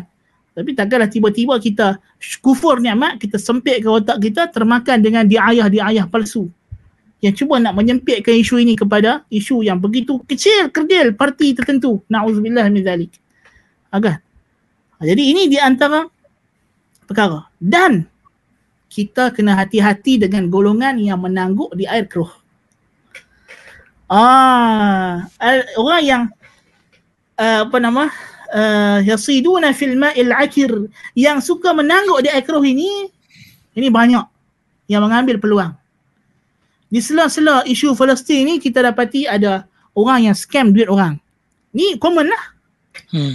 Scam duit orang. Ha, kan? Ini dah banyak berlaku. Semua orang dah banyak sedar sekarang ini isu ini. Tak apalah satu hal. Tetapi kita kena hati-hati dengan orang yang cuba nak scam akidah kita. Ha? Kita tengok hari ini orang Iran, Syiah, Rafidah. Dia kata dia jago tolong orang Palestin. Tapi kalau sejarah kita tahu yang mula-mula iktiraf negara Israel ni Rusia, lepas tu Amerika, lepas tu negara Eropah, lepas tu lepas tu Iran. Ha, kan? Lepas tu Turki. Kalau ikut tertib apa nama ayat iktiraf. apa nama apa isytiharan negara haram Yahudi ni. Ha, kan? Lepas negara Eropah, Iran, lepas tu Turki. Hmm. Ha, kan? Jadi dan kita jangan mudah termakan. Kita takut dia duk suar dekat kita senjata dengan tangan kanan dia, tangan kiri dia duk tekan roket Yahudi. Ah, kita takut macam itulah. Hmm. Tapi malang ada orang yang kononnya berjihad di Palestin pun tak reti bahasa benda ni. Jadi kalau depa yang duduk di Palestin pun tertipu, apatah hmm. lagi kita yang duduk jauh. Hmm. Ya. Jadi kita kena hati-hati. Dia cuba nak sebarkan da'ayah dia, akidah dia. Ya? Sebab kita tengok perancangan orang Syiah ni sangat dicik dan mereka seperti Yahudi. Kan? Perangai mereka, akidah mereka. Sehingga kan syekh kami, Ibrahim Rahayri, Hafizullah, ada dua kitab, dua jilid tebal. Membincangkan penyerupaan perangai Yahudi dengan syiah. Syiah dengan hmm. Yahudi. Kan? Badzlul majhud fi musyabahatir rafidah lil Yahud. Subhanallah. Jadi, uh, kita tahu bahawasanya ini di antara uh, orang kata apa nama uh, scam yang kita kena hati-hati. Hmm. Ah, scam. Lepas tu ada golongan yang main politik. Dia nak naikkan parti politik dia tertentu yang berjenama Islam ke tak berjenama Islam ke kita tak kisahlah. Hmm. Ha, itu kita kena hati-hati. Orang politik dia ada agenda dia. Tengok orang politik di Malaysia ni. Orang sakit mati COVID pun dia kira nak dapat undi je. Hmm. Dia tak kira apa. Hmm. Kan? Kerajaan buat benda apa pun dia hentam. Pasal apa? Dia yang penting kira undi dia. Hmm. Ha, kan? Dia tak membantu pun. Ha, kan? Ha, jadi orang politik pun ni orang yang telah bukanlah semua. Tapi kita boleh kata satu ciri-ciri umum walaupun ada sebahagian tak kena penyakit ni penyakit yang telah menimpa ahli politik ni dia telah dimabukkan dengan kuasa kan so bila mereka berbincang bercakap mereka tak bercakap atas dasar kuasa tapi kita tengok ada orang yang parti-parti Islam ni dia termakan dengan scam akidah orang Syiah orang Rafidah sedangkan Syiah ni dia bantu apa pun dia bantu ada makna dia tak pernah bantu ikhlas tak pernah hmm. bantu jujur. Sejarah membuktikan tengok apa yang parti amal buat pada apa ni kem pelarian orang Palestin. Ya ini sejarah yang kita jarang sebut tidak dicanangkan, tidak diwar-warkan Hizbul Amal. Parti amal, parti syiah Lubnan yang datang menyerang kem uh, orang Palestin di Lubnan menyembelih dan membunuh orang Palestin. Allah Musta'an. Dan syiah kita kena ingat sejarah sejarah. Sejarah apa nama Baitul Maqdis jatuh ke tangan tentera salib. Ialah kerana khianatnya kerajaan Fatimiyah. Kerajaan Ubaidiyah Syiah Ismailiyah di Mesir. Yang mana ketika itu dia bawah dia yang men, apa berjaya merampas apa ni Palestin daripada Bani Abbasiyah. Jadi bila datang tentera salib mereka sanggup berpakat dengan tentera salib untuk menyerang wilayah-wilayah ahli sunnah wal jamaah dengan berkompromi tanah Palestin. Allahul Musta'an. Jadi adalah satu kebodohan bagi anak. Jika mereka termakan dan tertipu sedangkan sejarah menceritakan sebaliknya. Tak payah cerita pasal Fatimiyah tadi sejarah yang dekat Hizbul Aman. Apa yang mereka buat Hizbul Aman kemudiannya pecah jadi Hizbullah. Hmm. Kan? Jadi adakah kita nak percaya lagi Hizbullah ini? Allahul Musta'an. Kan? Dan apa nama Iran sendiri bukankah sudah kantoi mereka tolong Amerika serang Afghanistan, mereka hmm. tolong Amerika serang Iraq. Okay. Awak Afghanistan bukan tanah umat Islam. Afghanistan hmm. uh, Iraq bukan tanah umat Islam. Ya. Serangan mereka kepada Makkatul Mukarramah, Mekah pun dia hantar roket. Sedang berlaku di Yaman sekarang. Tiba-tiba kami nak bantu Palestin. Bohong gila. Sedangkan dalam akidah Syiah, orang Syiah tak pernah etiqat pun Baitul Maqdis yang ada di bumi ni Baitul Maqdis. Dia pun etiqat Baitul Maqdis duduk di atas langit. Allah al-Musta'an. Ha, begitu kolot dan bodohnya setengah orang kena scam dalam akidah dalam isu ni. So itu perkara yang kita kena hati-hati juga. Ya jangan jadi jangan jadi terlampau naif. Ya. Sebab tu kalau kita kata adakah orang yang Hamas apa semua ni mereka ni lah Al-Taifah Al-Mansurah yang disebut dalam hadis Nabi SAW kita kata tak. Pasal dalam hadis Nabi dia kata la yadurruhum man khadhalahum. Tidak memudaratkan mereka orang yang tidak membantu mereka. Dia pun bagi alasan kami pergi dekat Iran sebab negara Arab tak mau bantu kami. Dalam hadis Nabi kata orang yang berjaya di akhir zaman nanti yang berperang di Palestin ini mereka tidak mudarat orang yang tak bantu mereka. Mereka boleh self sustain. Mereka tak hmm. berhajat pergi kepada orang musyrikin untuk minta bantuan. Ya. You you you apa nama? You nak tol nak apa nama? Nak nak perang lawan Yahudi, you pergi minta tolong anak anak haram yang Yahudi lahirkan dalam umat Islam. Hmm. Allahul Musta'an. Anak haram Abdullah bin Sabah. Ya, yang ya. dia lahirkan dalam umat Islam ini dia yang tanam benih-benih tersyuk itu yang mana mereka berkongsi akidah, berkongsi tujuan matlamat. Lepas hampir percaya. Allahul Musta'an. Hmm. Yang mula-mula ambil Palestin daripada tangan orang kafir ialah Umar ibn Al-Khattab radhiyallahu anhu. Lepas tu angkat orang yang siang malam pagi petang dalam solat dia melaknat Abu Bakar dan Umar radhiyallahu anhu kamu kata mereka ni pejuang Palestin ini satu subhanallah ini memang kena scam teruknya sebenarnya memang dia kena scam memang kita dah kata puak-puak ni dia termakan dengan bantuan senjata dan sebagainya kalau hang nak ambil senjata pun ambil lah macam kita beli senjata daripada Amerika kita beli senjata daripada Rusia hmm. Tak ada masalah. Tak perlulah. Oh ya lah inilah hero kami. Hmm. Kalau ada orang Islam yang ber- berjuang ah ha, membebaskan tanah air dia daripada contoh kalau kita kata orang mujahidin Afghanistan hmm. ya mereka perang uh, bebaskan negara mereka daripada Rusia dulu kalau masa itu mereka kata kita begitu berterima kasih kepada Amerika yang telah menyalurkan bantuan ketenteraan apa semua sebab Amerika yang jual dekat kami senjata. Orang semua akan kata depa khianat. Musuh uh, berkongkol dengan musuh Islam. Hmm. Betul tak? Sesama lah. kita tak tak salah nak beli senjata daripada siapa.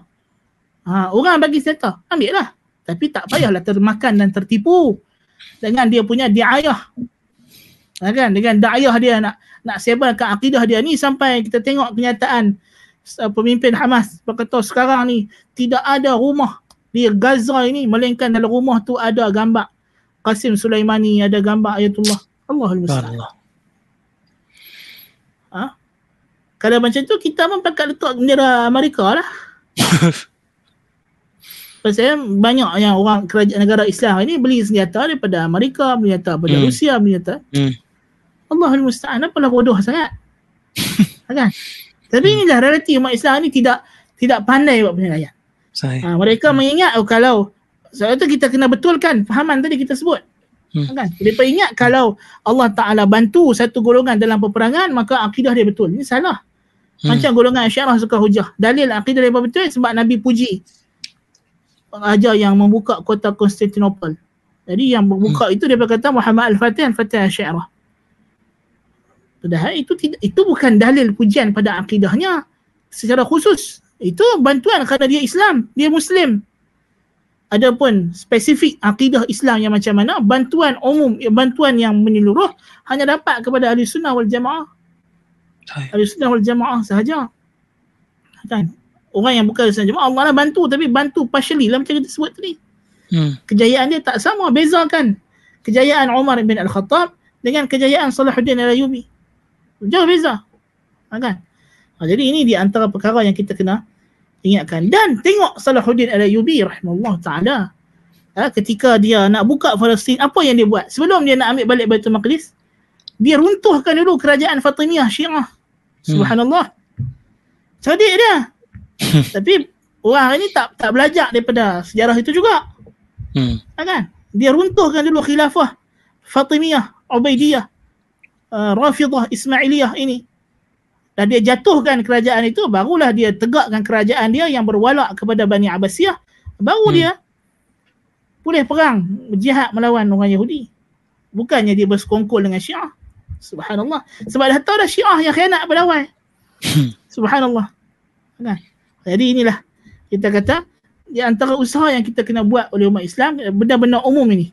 Uh, benda-benda umum ini yang kita kena fokus dulu kita kata. Hmm, hmm. nak membebaskan pemikiran kita akidah kita cara hidup kita daripada pengaruh uh, golongan Yahudi. Ini yang akan menjamin kemenangan mutlak. Yang telah janjikan kepada kita kalau kita nak dapat kemenangan yang 100% kita juga kena jawab betul yang 100% Allah Ta'ala hmm. alam sawab Jazakumullah khairah Ustaz. Um, yeah. daripada, daripada jawapan Ustaz banyak kita boleh masuk sini.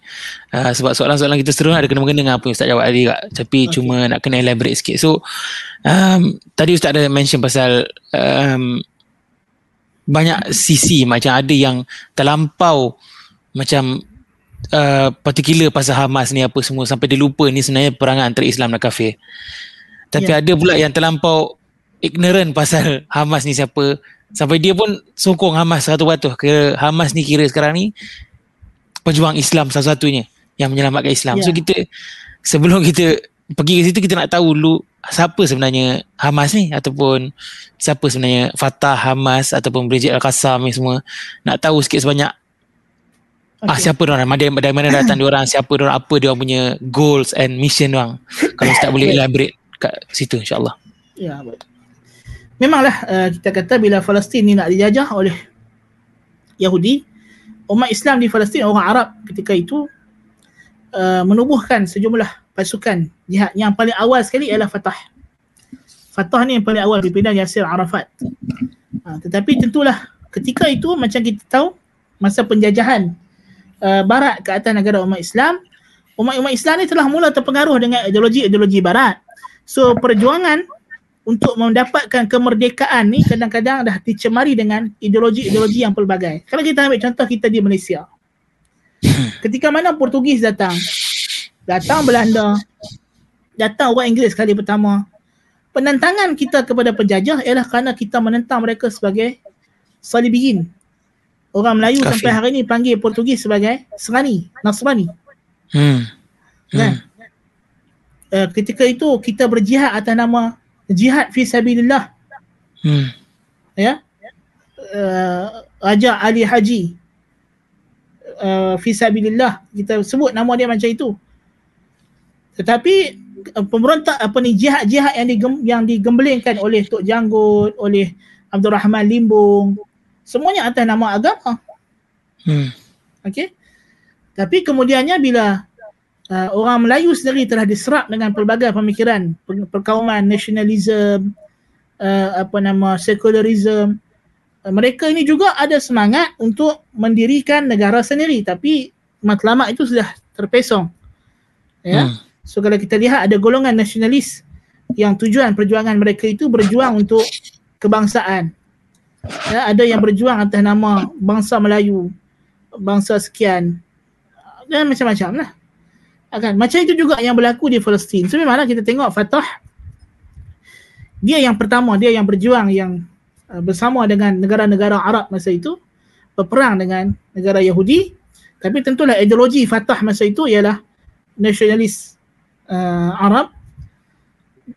Demikian juga negara Mesir ketika itu di bawah pimpinan uh, kerajaan uh, Republik Jamal Abdul Nasir kerajaan Syria dengan parti Ba'athnya Afwan, uh, uh, yeah. maknanya Fatah ni memang parti memerintah dekat Palestin at the time Betul. No, Atau Nepal adalah mujahidin masa itu. Nepal oh, adalah pasukan okay. berjihad.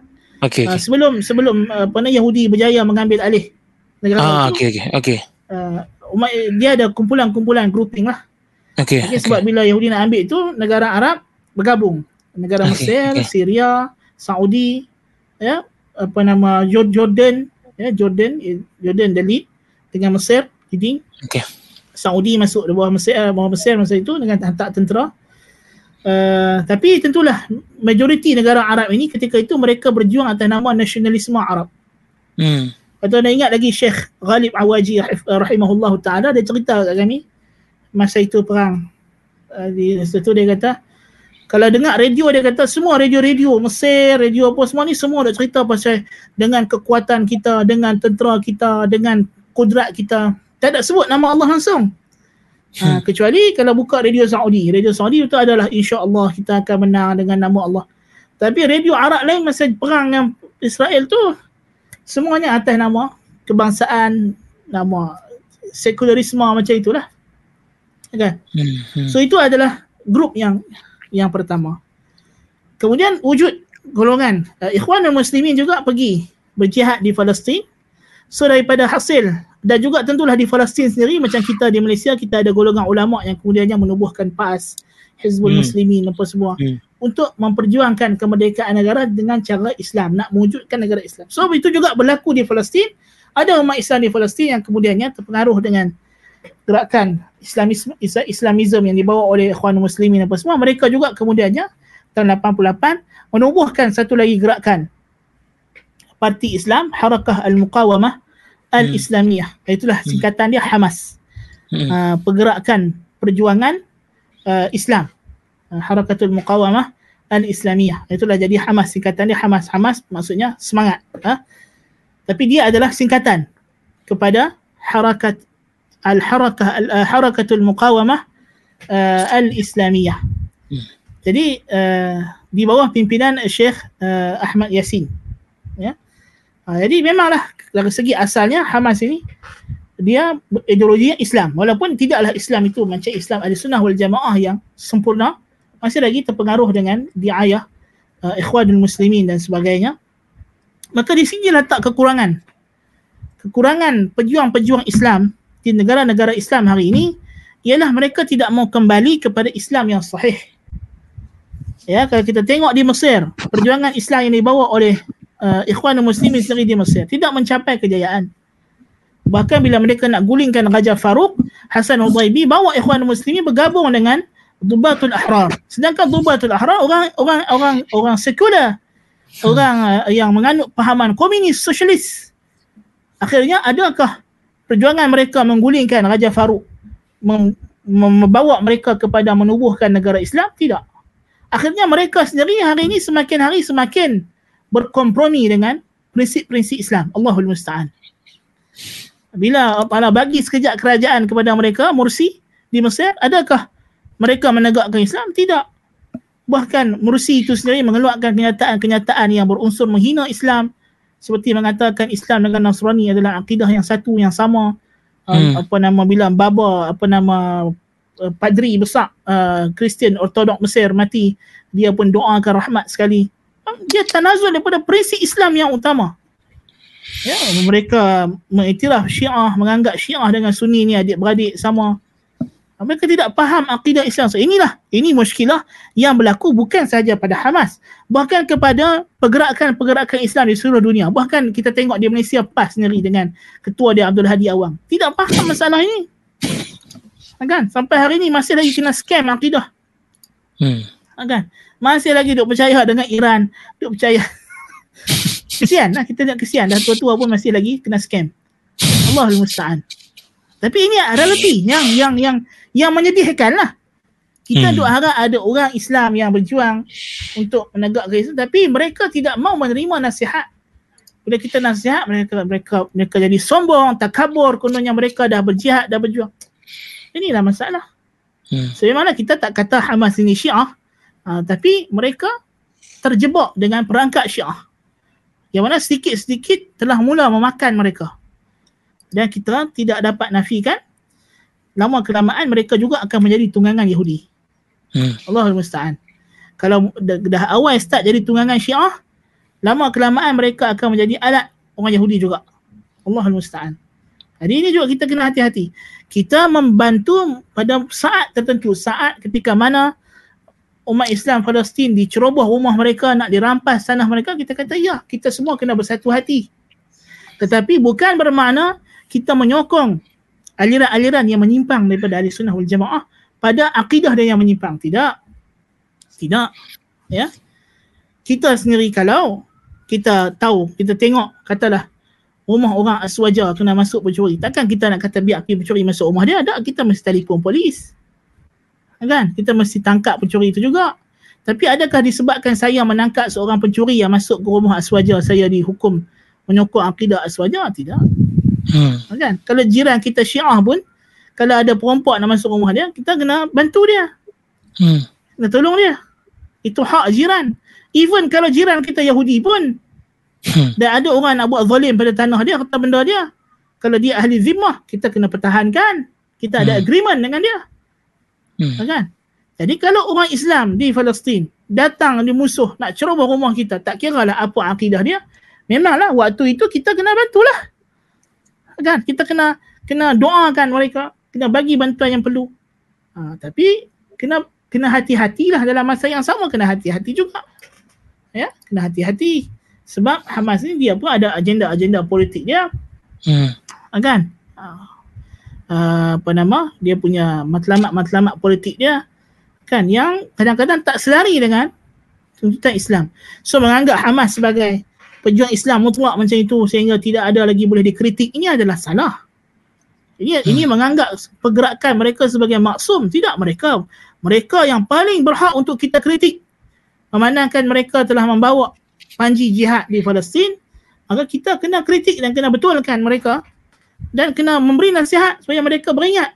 Dan sebelum terlambat sebelum terlambat sebelum kita kena ingat dulu Fatah lebih awal sudah terkena terjebak dengan Iran Yasir Arafat. Hmm. ya dia sudah lebih awal terkena dengan Iran. Akhirnya apa yang berlaku? Natijahnya Fatah yang dulu terkenal sebagai mujahidin berjihad perang dan sebagainya akhirnya lembek dengan perjanjian-perjanjian dengan Yahudi. Hmm. Allahul Musta'an. Kan? Ha, jadi itu kesan daripada uh, meminta bantuan kepada orang yang salah Ha. dan anda tengok bukanlah negara Arab tidak mau bantu Hamas ni tapi disebabkan mereka daripada awal lagi sudah mula masuk campur dengan isu-isu politik nak gulingkan Hmm. kerajaan itu nak gulingin kerajaan ini uh, itu tak bagus lah uh, maksudnya mereka tukar ganti uh, Iran bagi dekat mereka pertolongan kononnya tapi dalam masa yang sama mereka gerakkan tokoh-tokoh mereka di negara Arab ini untuk jadi ejen-ejen untuk jatuhkan kerajaan-kerajaan Arab tertentu Hmm. ya dalam revolusi-revolusi yang berlaku di negara Arab. Jadi ini not good lah. Hmm. Kan? You sendiri negara you kena jajah dengan Yahudi, you sibuk nak guling negara orang apa? ha, kan? Sepatutnya kita kena dalam masa ini bukan lagi itulah kita kata orang politik. Tak Hmm. kira lah apa jenama parti dia, yang dia pikat kuasa dia. Hmm. Bukan darah umat Islam. Uh, pemimpin-pemimpin Hamas duduk di tilam yang empuk, katil yang gebu, uh, Hmm. tikar yang empuk. Ya. Tapi orang Palestin sana uh, dibantai, dihentam, dirobah rumah dan sebagainya. Allahul Musta'an. Ya. Jadi ini perkara yang kita kena perhatikan betul-betul. Ya. Janganlah kerana kita uh, ambil penilaian kita terlalu cetek. Ha, kan? Ha, disebabkan Hamas yang sekarang perang maka dia lah yang betul. Tak, itu belum tentu lagi. Itu kita kata tadi. Ha, Salahuddin al-Ayyubi akidah dia Asy'ariyah. Dia menang ambil Baitul Maqdis bukan dalil Asy'ariyah betul. Hmm. Ha, kan? Bukan dalil Asy'ariyah betul. Dalil akidah yang sahih itu ada dalilnya yang khusus yang lain. Adapun kemenangan dalam peperangan ini Allah Taala jadikan sebab-sebab yang lain. Hmm. Ha, tetapi tentulah kita, kita dah sebut tadi kemenangan yang diperolehi oleh golongan ahli bid'ah tidak sama dengan kemenangan yang akan diperolehi oleh ahli sunnah. Hmm. Ya kan? Kemenangan yang mereka dapat tu tak total. Hamas perang ya ya ya lah kali agreement sign. Ha, kan? Eh mana kita nak buat macam mana? Sebab sebab itulah kita kata salah. Bila berperang, mereka terlalu semangat seolah macam kita akan ambil tanah Palestin semula, kita akan bebaskan Al-Quds. Sedangkan Hmm. kita tahu perang yang berlaku ini bukan jihadul talak. Bukan peperangan uh, menuntut untuk me- me- menakluk negara Hmm. kafir. Hai. Tapi dia hanyalah jihadul dafa'. Jihad mempertahankan diri sekadarnya. Hmm. Ha, janganlah semangat lebih sangat. kan? Jadi menyebabkan kadang-kadang rugi. Bila dia serang itu, dia roket dia mungkinlah kena sebiji dua bah Yahudi, tapi roket Yahudi memang runtuh satu bangunan orang Palestin. Hmm. Sekadarnya lah. Jangan, janganlah terlalu orang kata apa berlebih-lebihan. Lepas tu dia semangat tu dia war-war dekat orang tu lebih. Ah, Ya. jadi kononnya macam kita dah nak menang dengan Yahudi. Padahal akhirnya Kempen uh, kempen tu lebih terlebih daripada hak sepatutnya. Hmm. Ha, kan? Jadi memang kita sebut tadi Hamas tadi dia macam itulah realiti dia. Dan uh, Brigade Al-Qassam tu dia punya sayap ketenteraan dia lah. Hmm. Uh, Hmm. sayap ketenteraan dia. Uh, di, di, yang duduk di Palestin tu Brigade Al-Qassam. Hamas ni sekarang dia dah duduk di luar. Ada yang duduk di Syria, ada yang duduk di Qatar. Hmm. Ya, Hmm. pasal Hmm. Hmm. dia takut dia kena bunuh dengan Yahudi. Itu yang dia kata macam itulah wallahu alam. Ha, kan? Tapi ala kulli hal uh, apa nama kita tengok uh, kita tak nafikan perjuangan Hamas yang dulu masa zaman Syekh Ahmad Yasin Ar-Rantisi lebih lebih nampak jihadnya itu lebih untuk Islam berbanding uh, kepimpinan Hamas yang ada hari ini dah nampak dia lebih kepada politikal. Mungkin kerana perjanjian-perjanjian yang mereka buat dengan negara-negara syaitan tertentu, negara Hmm. negara haram Isra, uh, negara haram Iran. Uh, Iran dengan uh, apa negara haram Yahudi, negara haram uh, apa nama uh, Syria ini menyebabkan mereka pun sudah semakin hari semakin terjebak dalam uh, sudut-sudut yang tidak bagus menjadi ejen-ejen kepada golongan musuh Islam yang lain pula. Jadi itu kita kena hati-hati. Dan itu memang setengah orang Islam fikiran dia itu kolot. Bagi dia musuh kita adalah Amerika. So disebabkan musuh Amerika, kita boleh berkawan dengan China, berkawan dengan Rusia. Seolah macam Rusia dengan China ni hero Islam pula. Ha. Ya. Betul. Hmm. Kita kena ingat Rusia mengiktiraf negara haram Yahudi lebih dahulu sebelum Amerika. Hmm.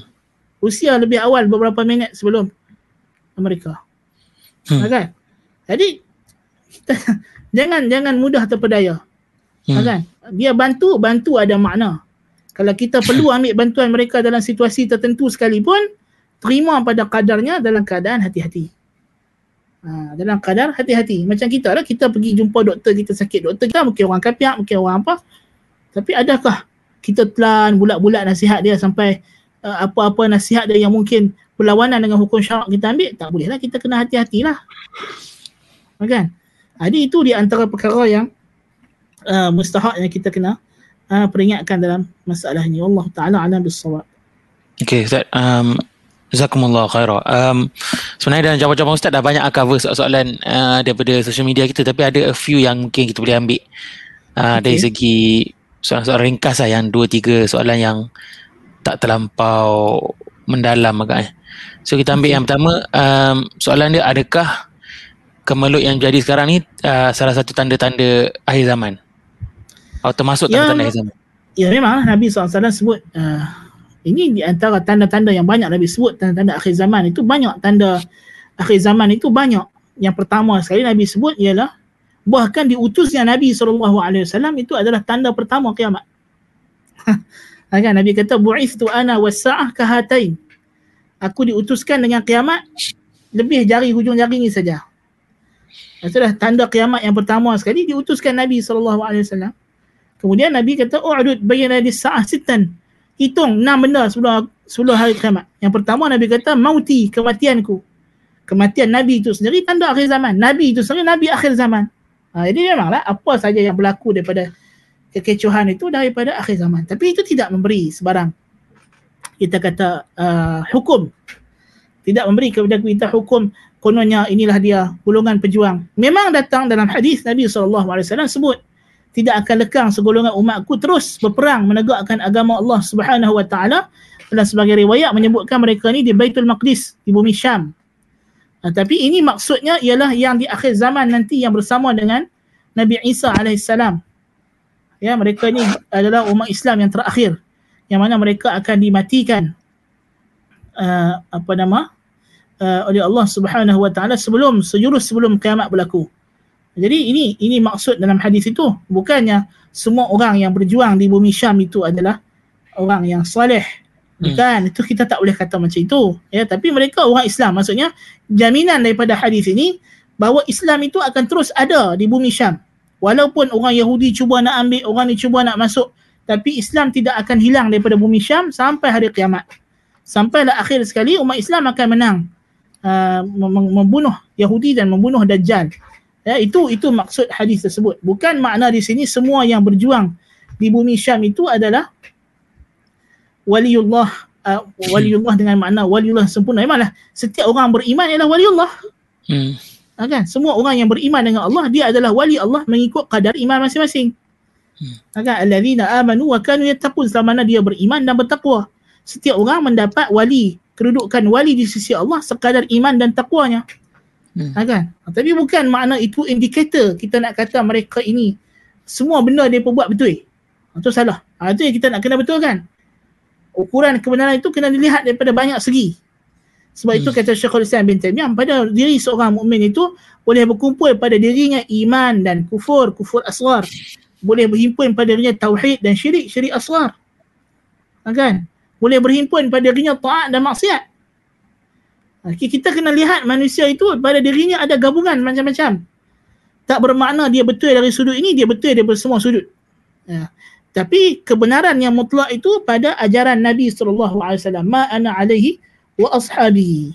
Ma ana alaihi wa ashabi. Semakin dekat seseorang individu itu kepada ma ana alaihi wa ashabi, semakin benarlah dia kepada kebenaran.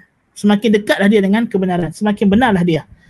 Ha, itu itu kita kena faham konsep tersebut. Ha, jadi kadang-kadang setengah orang dia jadikan isu ni akhir zaman. Soalan macam akhir zaman itu ada satu indikator pada dia bahawa benda ni mesti betul. Tidak. Macam juga orang, setengah orang bila dia faham benda tu Nabi kata tanda kiamat, benda tu tak betul. Contoh bila Nabi kata uh, apa nama di antara tanda kiamat ialah orang Arab yang dulunya penggembala kambing akan berlumur-lumur membina bangunan tinggi. Soalan macam bina bangunan tinggi tak boleh. Tak, bukan itu maksud dia. Hmm. Kalau gitu Nabi kata di antara tanda akhir zaman taqarrubul aswaq. Pasar-pasar menjadi, menjadi dekat. So adakah ini maknanya uh, Lazada, Shopee apa semua haram? Tak. Bukan makna dia tanda kiamat benda tu mesti haram.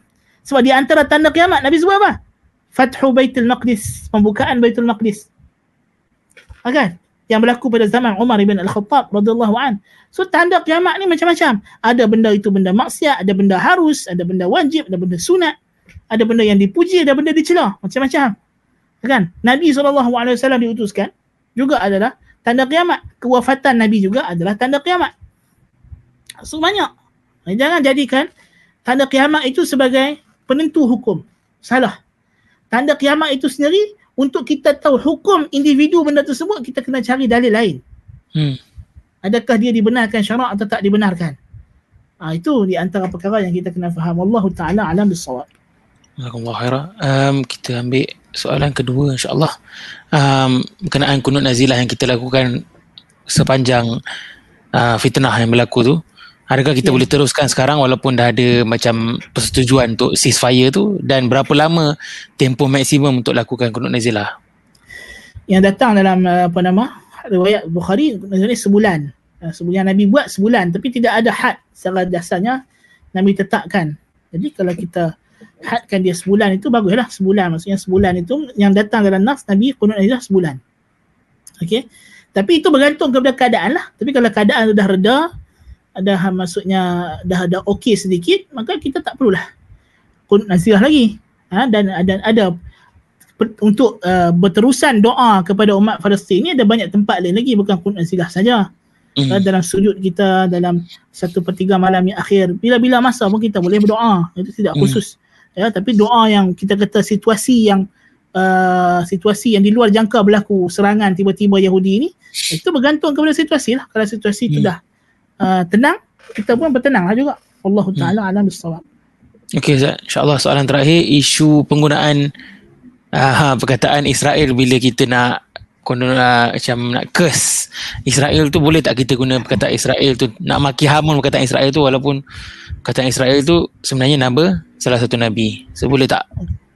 Ada ada bahkan bahkan jangan kata untuk curse. Bagi ana kita jangan termakan dengan dakwah Yahudi Yahudi buah nama negara mereka Israel sebab nak menampakkan negara mereka tu negara yang ada hak negara hmm. Nabi Yaqub alaihissalam okey so kita umat Islam kena cerdik Allah Taala bagi dekat kita otak lebih panjang daripada bumi dengan bulan so kita kena cerdik macam mana sebut tadi hmm gunakan nama Yahudi. Yahudi ini nama yang Tuhan sebut dalam Al-Quran bila Tuhan nak celah mereka. Allah Ta'ala tak pernah mencela mereka dengan memanggil Bani Israel. Ya? Kalau Tuhan nak celah Bani Israel, Tuhan kata, Lu'ina alladhina kafaru min Bani Israel. Dilaknat orang yang kafir daripada Bani Israel. Uh, ahli kitab, uh, Nabi apa nama Sayyidina Umar bin Al-Khattab dan doa Nazilahnya Allahumma azib kafarata ahli kitab. Allah azablah uh, orang kafir ahli kitab. Uh, jadi itu kita kena khusus spesifikkan. So kalau kita sebut Allah laknat Israel, mana boleh? sebab Israel ni nama Nabi alaih hmm. salatu wassalam. Lalu mereka pinjam secara dusta bubuh nama negara mereka. Eh, bubuh. Dan ini tidak ini ini tidak perlu kepada fatwa anda rasa. Benda tu dah jelas. Hmm. benda tu dah jelas. Ini kita jangan jadi perangai Yahudi. Allah Ta'ala sebut eh, Ya ayuhalladzina amanu la taqulu ra'ina wa qulu dhurna wasma'u walil kafirina adzabun alim. Wahai orang yang beriman jangan kamu panggil nabi yang kata ra'ina. Tetapi ini adalah kamu kata unzurna wasma'u. Dan bagi orang kafir itu azab yang sangat pedih. Sebab apa turun ayat ini? Bila sahabat panggil Nabi SAW dengan panggilan ra'ina, ra'ikanlah kami, dengarlah apa yang kami nak cakap. Ha? kalimah ra'ina ni orang Yahudi dalam bahasa mereka bawa makna tak elok. Lalu mereka pun suka nak pergi jumpa Nabi dia nak kata ra'ina ya Muhammad. Dengan tujuan yang tak baik, yang tak elok. Maka Allah larang orang Islam menggunakan kalimah yang sebegini. Ha, jadi kalau kita nak laknat Israel, lagi tentu dilarang lah. Lagi tak boleh. Pasal Israel itu adalah nama maksudnya hamba Allah Israel, Abdullah ha? Nabi Ibrahim Nabi Yaqub alaihi salatu wassalam dalam surah Ali Imran ha? kullu ta'ami kana hillan li bani Israel illa ma harrama Israel ala nafsihi min qabli an tunazzal at-Taurah yang telah sebut nama Israel dengan panggilan yang mulia nama Nabi dia sallallahu alaihi wa alihi wasallam maka kita jangan uh, ter, termakan dengan dakwah Yahudi ha, itu yang penting kita kata jangan termakan dengan dakwah Yahudi kita seronok nak lawan Yahudi tapi kita termakan dakwah Yahudi. Itu rugilah. Itu rugilah. Wallahu taala alam bissawab. Barakallahu fikum Ustaz. Itu mungkin tu soalan lah kita untuk hari ini insya-Allah. Ya. Sebab memang uh, rasa kita dah cover banyak ah dalam jawapan Ustaz tu dah cover banyak daripada soalan yang dia tanya. Macam ya. manhaj Selalu dah layu bismu Ustaz dah sebut dah tadi. So kita dah tahu insya-Allah. Um, Barakallahu fikum. So kita insya-Allah kita tutup kat situ. Kalau Ustaz ada apa-apa message last ke ataupun macam mana? uh, uh, mesej terakhir Ana mudah-mudahan para pendengar mendapat manfaat daripada yang kita sampaikan ini dan kita kena menjadi orang Islam yang bijak, orang Islam yang uh, sedar hala tuju kita dan mengikut panduan Allah Subhanahu Wa Taala. Dan belajarlah belajar akidah Islam especially isu masalah wala wal bara. Kena faham apa sebab kita memusuhi Yahudi. Adakah sebab dia rampas tanah kita atau sebab apa? Tentu sekali bukan. Kita bermusuhan dengan mereka kerana kekufuran mereka. Kerana kekufuran mereka apa konsep jihad yang sebenar dalam Islam jangan kita termakan dengan dakwah golongan militan yang apa disebut teroris ni mereka ni juga samalah kan macam golongan ISIS apa semua ni mereka menggunakan jenama Islam untuk mem, uh, memesongkan pemahaman Islam. Ya, mungkin hmm. mereka berada dalam situasi yang betul. ISIS pun dulu uh, mereka disebabkan mereka berjuang menentang penjajahan Amerika di Iraq, akhirnya orang anggap dia betul semua benda. Ada yang termakan, terjebak dengan dakwah mereka. Sedangkan itu bukan ukuran mereka betul atau salah. Hmm. Dari segi akidah mereka. Sama juga dalam kes Hamas di Palestin ni pun kita kena hati-hati kan dan kita pun tak nak juga termakan dengan dakwah-dakwah kempen-kempen yang dibuat oleh golongan sekular Arab, golongan nasionalis Arab yang nak mengkempenkan agama Ibrahim apa semua yang macam UAE buat ni pun kita kena hati-hati juga. Hmm. Sebab ada juga golongan yang melihat oh yang jaguh dalam isu Palestin ni adalah negara-negara Arab sebenarnya bukan yang yang yang benci Hamas dia balik ke sini pula. Kita tak nak jadi golongan yang radikal di mana-mana arah. Hmm. Mana kita tahu di negara-negara Arab ni pun ada yang tak betul juga. Apa yang dia buat tu tak, tak betul juga. Ada benda yang salah. Berlawanan dengan akidah Islam juga. Ha. Jadi kita kena ada stand kita yang dipandu oleh wahyu Al-Quran dan Sunnah. Bukan kerana cenderung kepada mana-mana parti atau mana-mana pihak semata-mata. Ha. Tapi kecenderungan kita itu berdasarkan kitab Allah dan Sunnah Rasulullah sallallahu alaihi wasallam. Wallahu taala alam bisawab. Jazakumullah khairan. Kita harap uh, kita semua tak lupa juga untuk masih doa untuk umat Islam seluruh dunia yang ya, kita betul. bila dah reda sikit kita pun lupa semua dia kita pun kembali pada maksiat dah lah ngam-ngam pula time tu lepas bulan Ramadan kita pun dah iman tu pun dah berturun. So kita pun ya, doa betul. pun dah lupa amalan pun dah lupa. Allah ya, musta'an so solat-solat sunat pun dah tinggal lah. Ha, so macam macam Ustaz kata dia kemenangan Islam tu akan datang dengan lebihnya amalan dan iman kita. Barakallahu ya, fiqh itu antara benda yang paling penting yang kita nak ingat daripada keseluruhan benda kita cakap hari ni. Baik. iaitu diri kita sendiri kita kena ingat. Barakallahu fikum so um, kita akan wrap kat situ insyaAllah. Dan jangan lupa subscribe kat YouTube kita orang dan follow uh, Resmi Orthodox dan Sunasin di platform-platform podcast dan social media. Barakallahu fikum. Khairah assalamualaikum warahmatullahi wabarakatuh. Assalamualaikum warahmatullahi wabarakatuh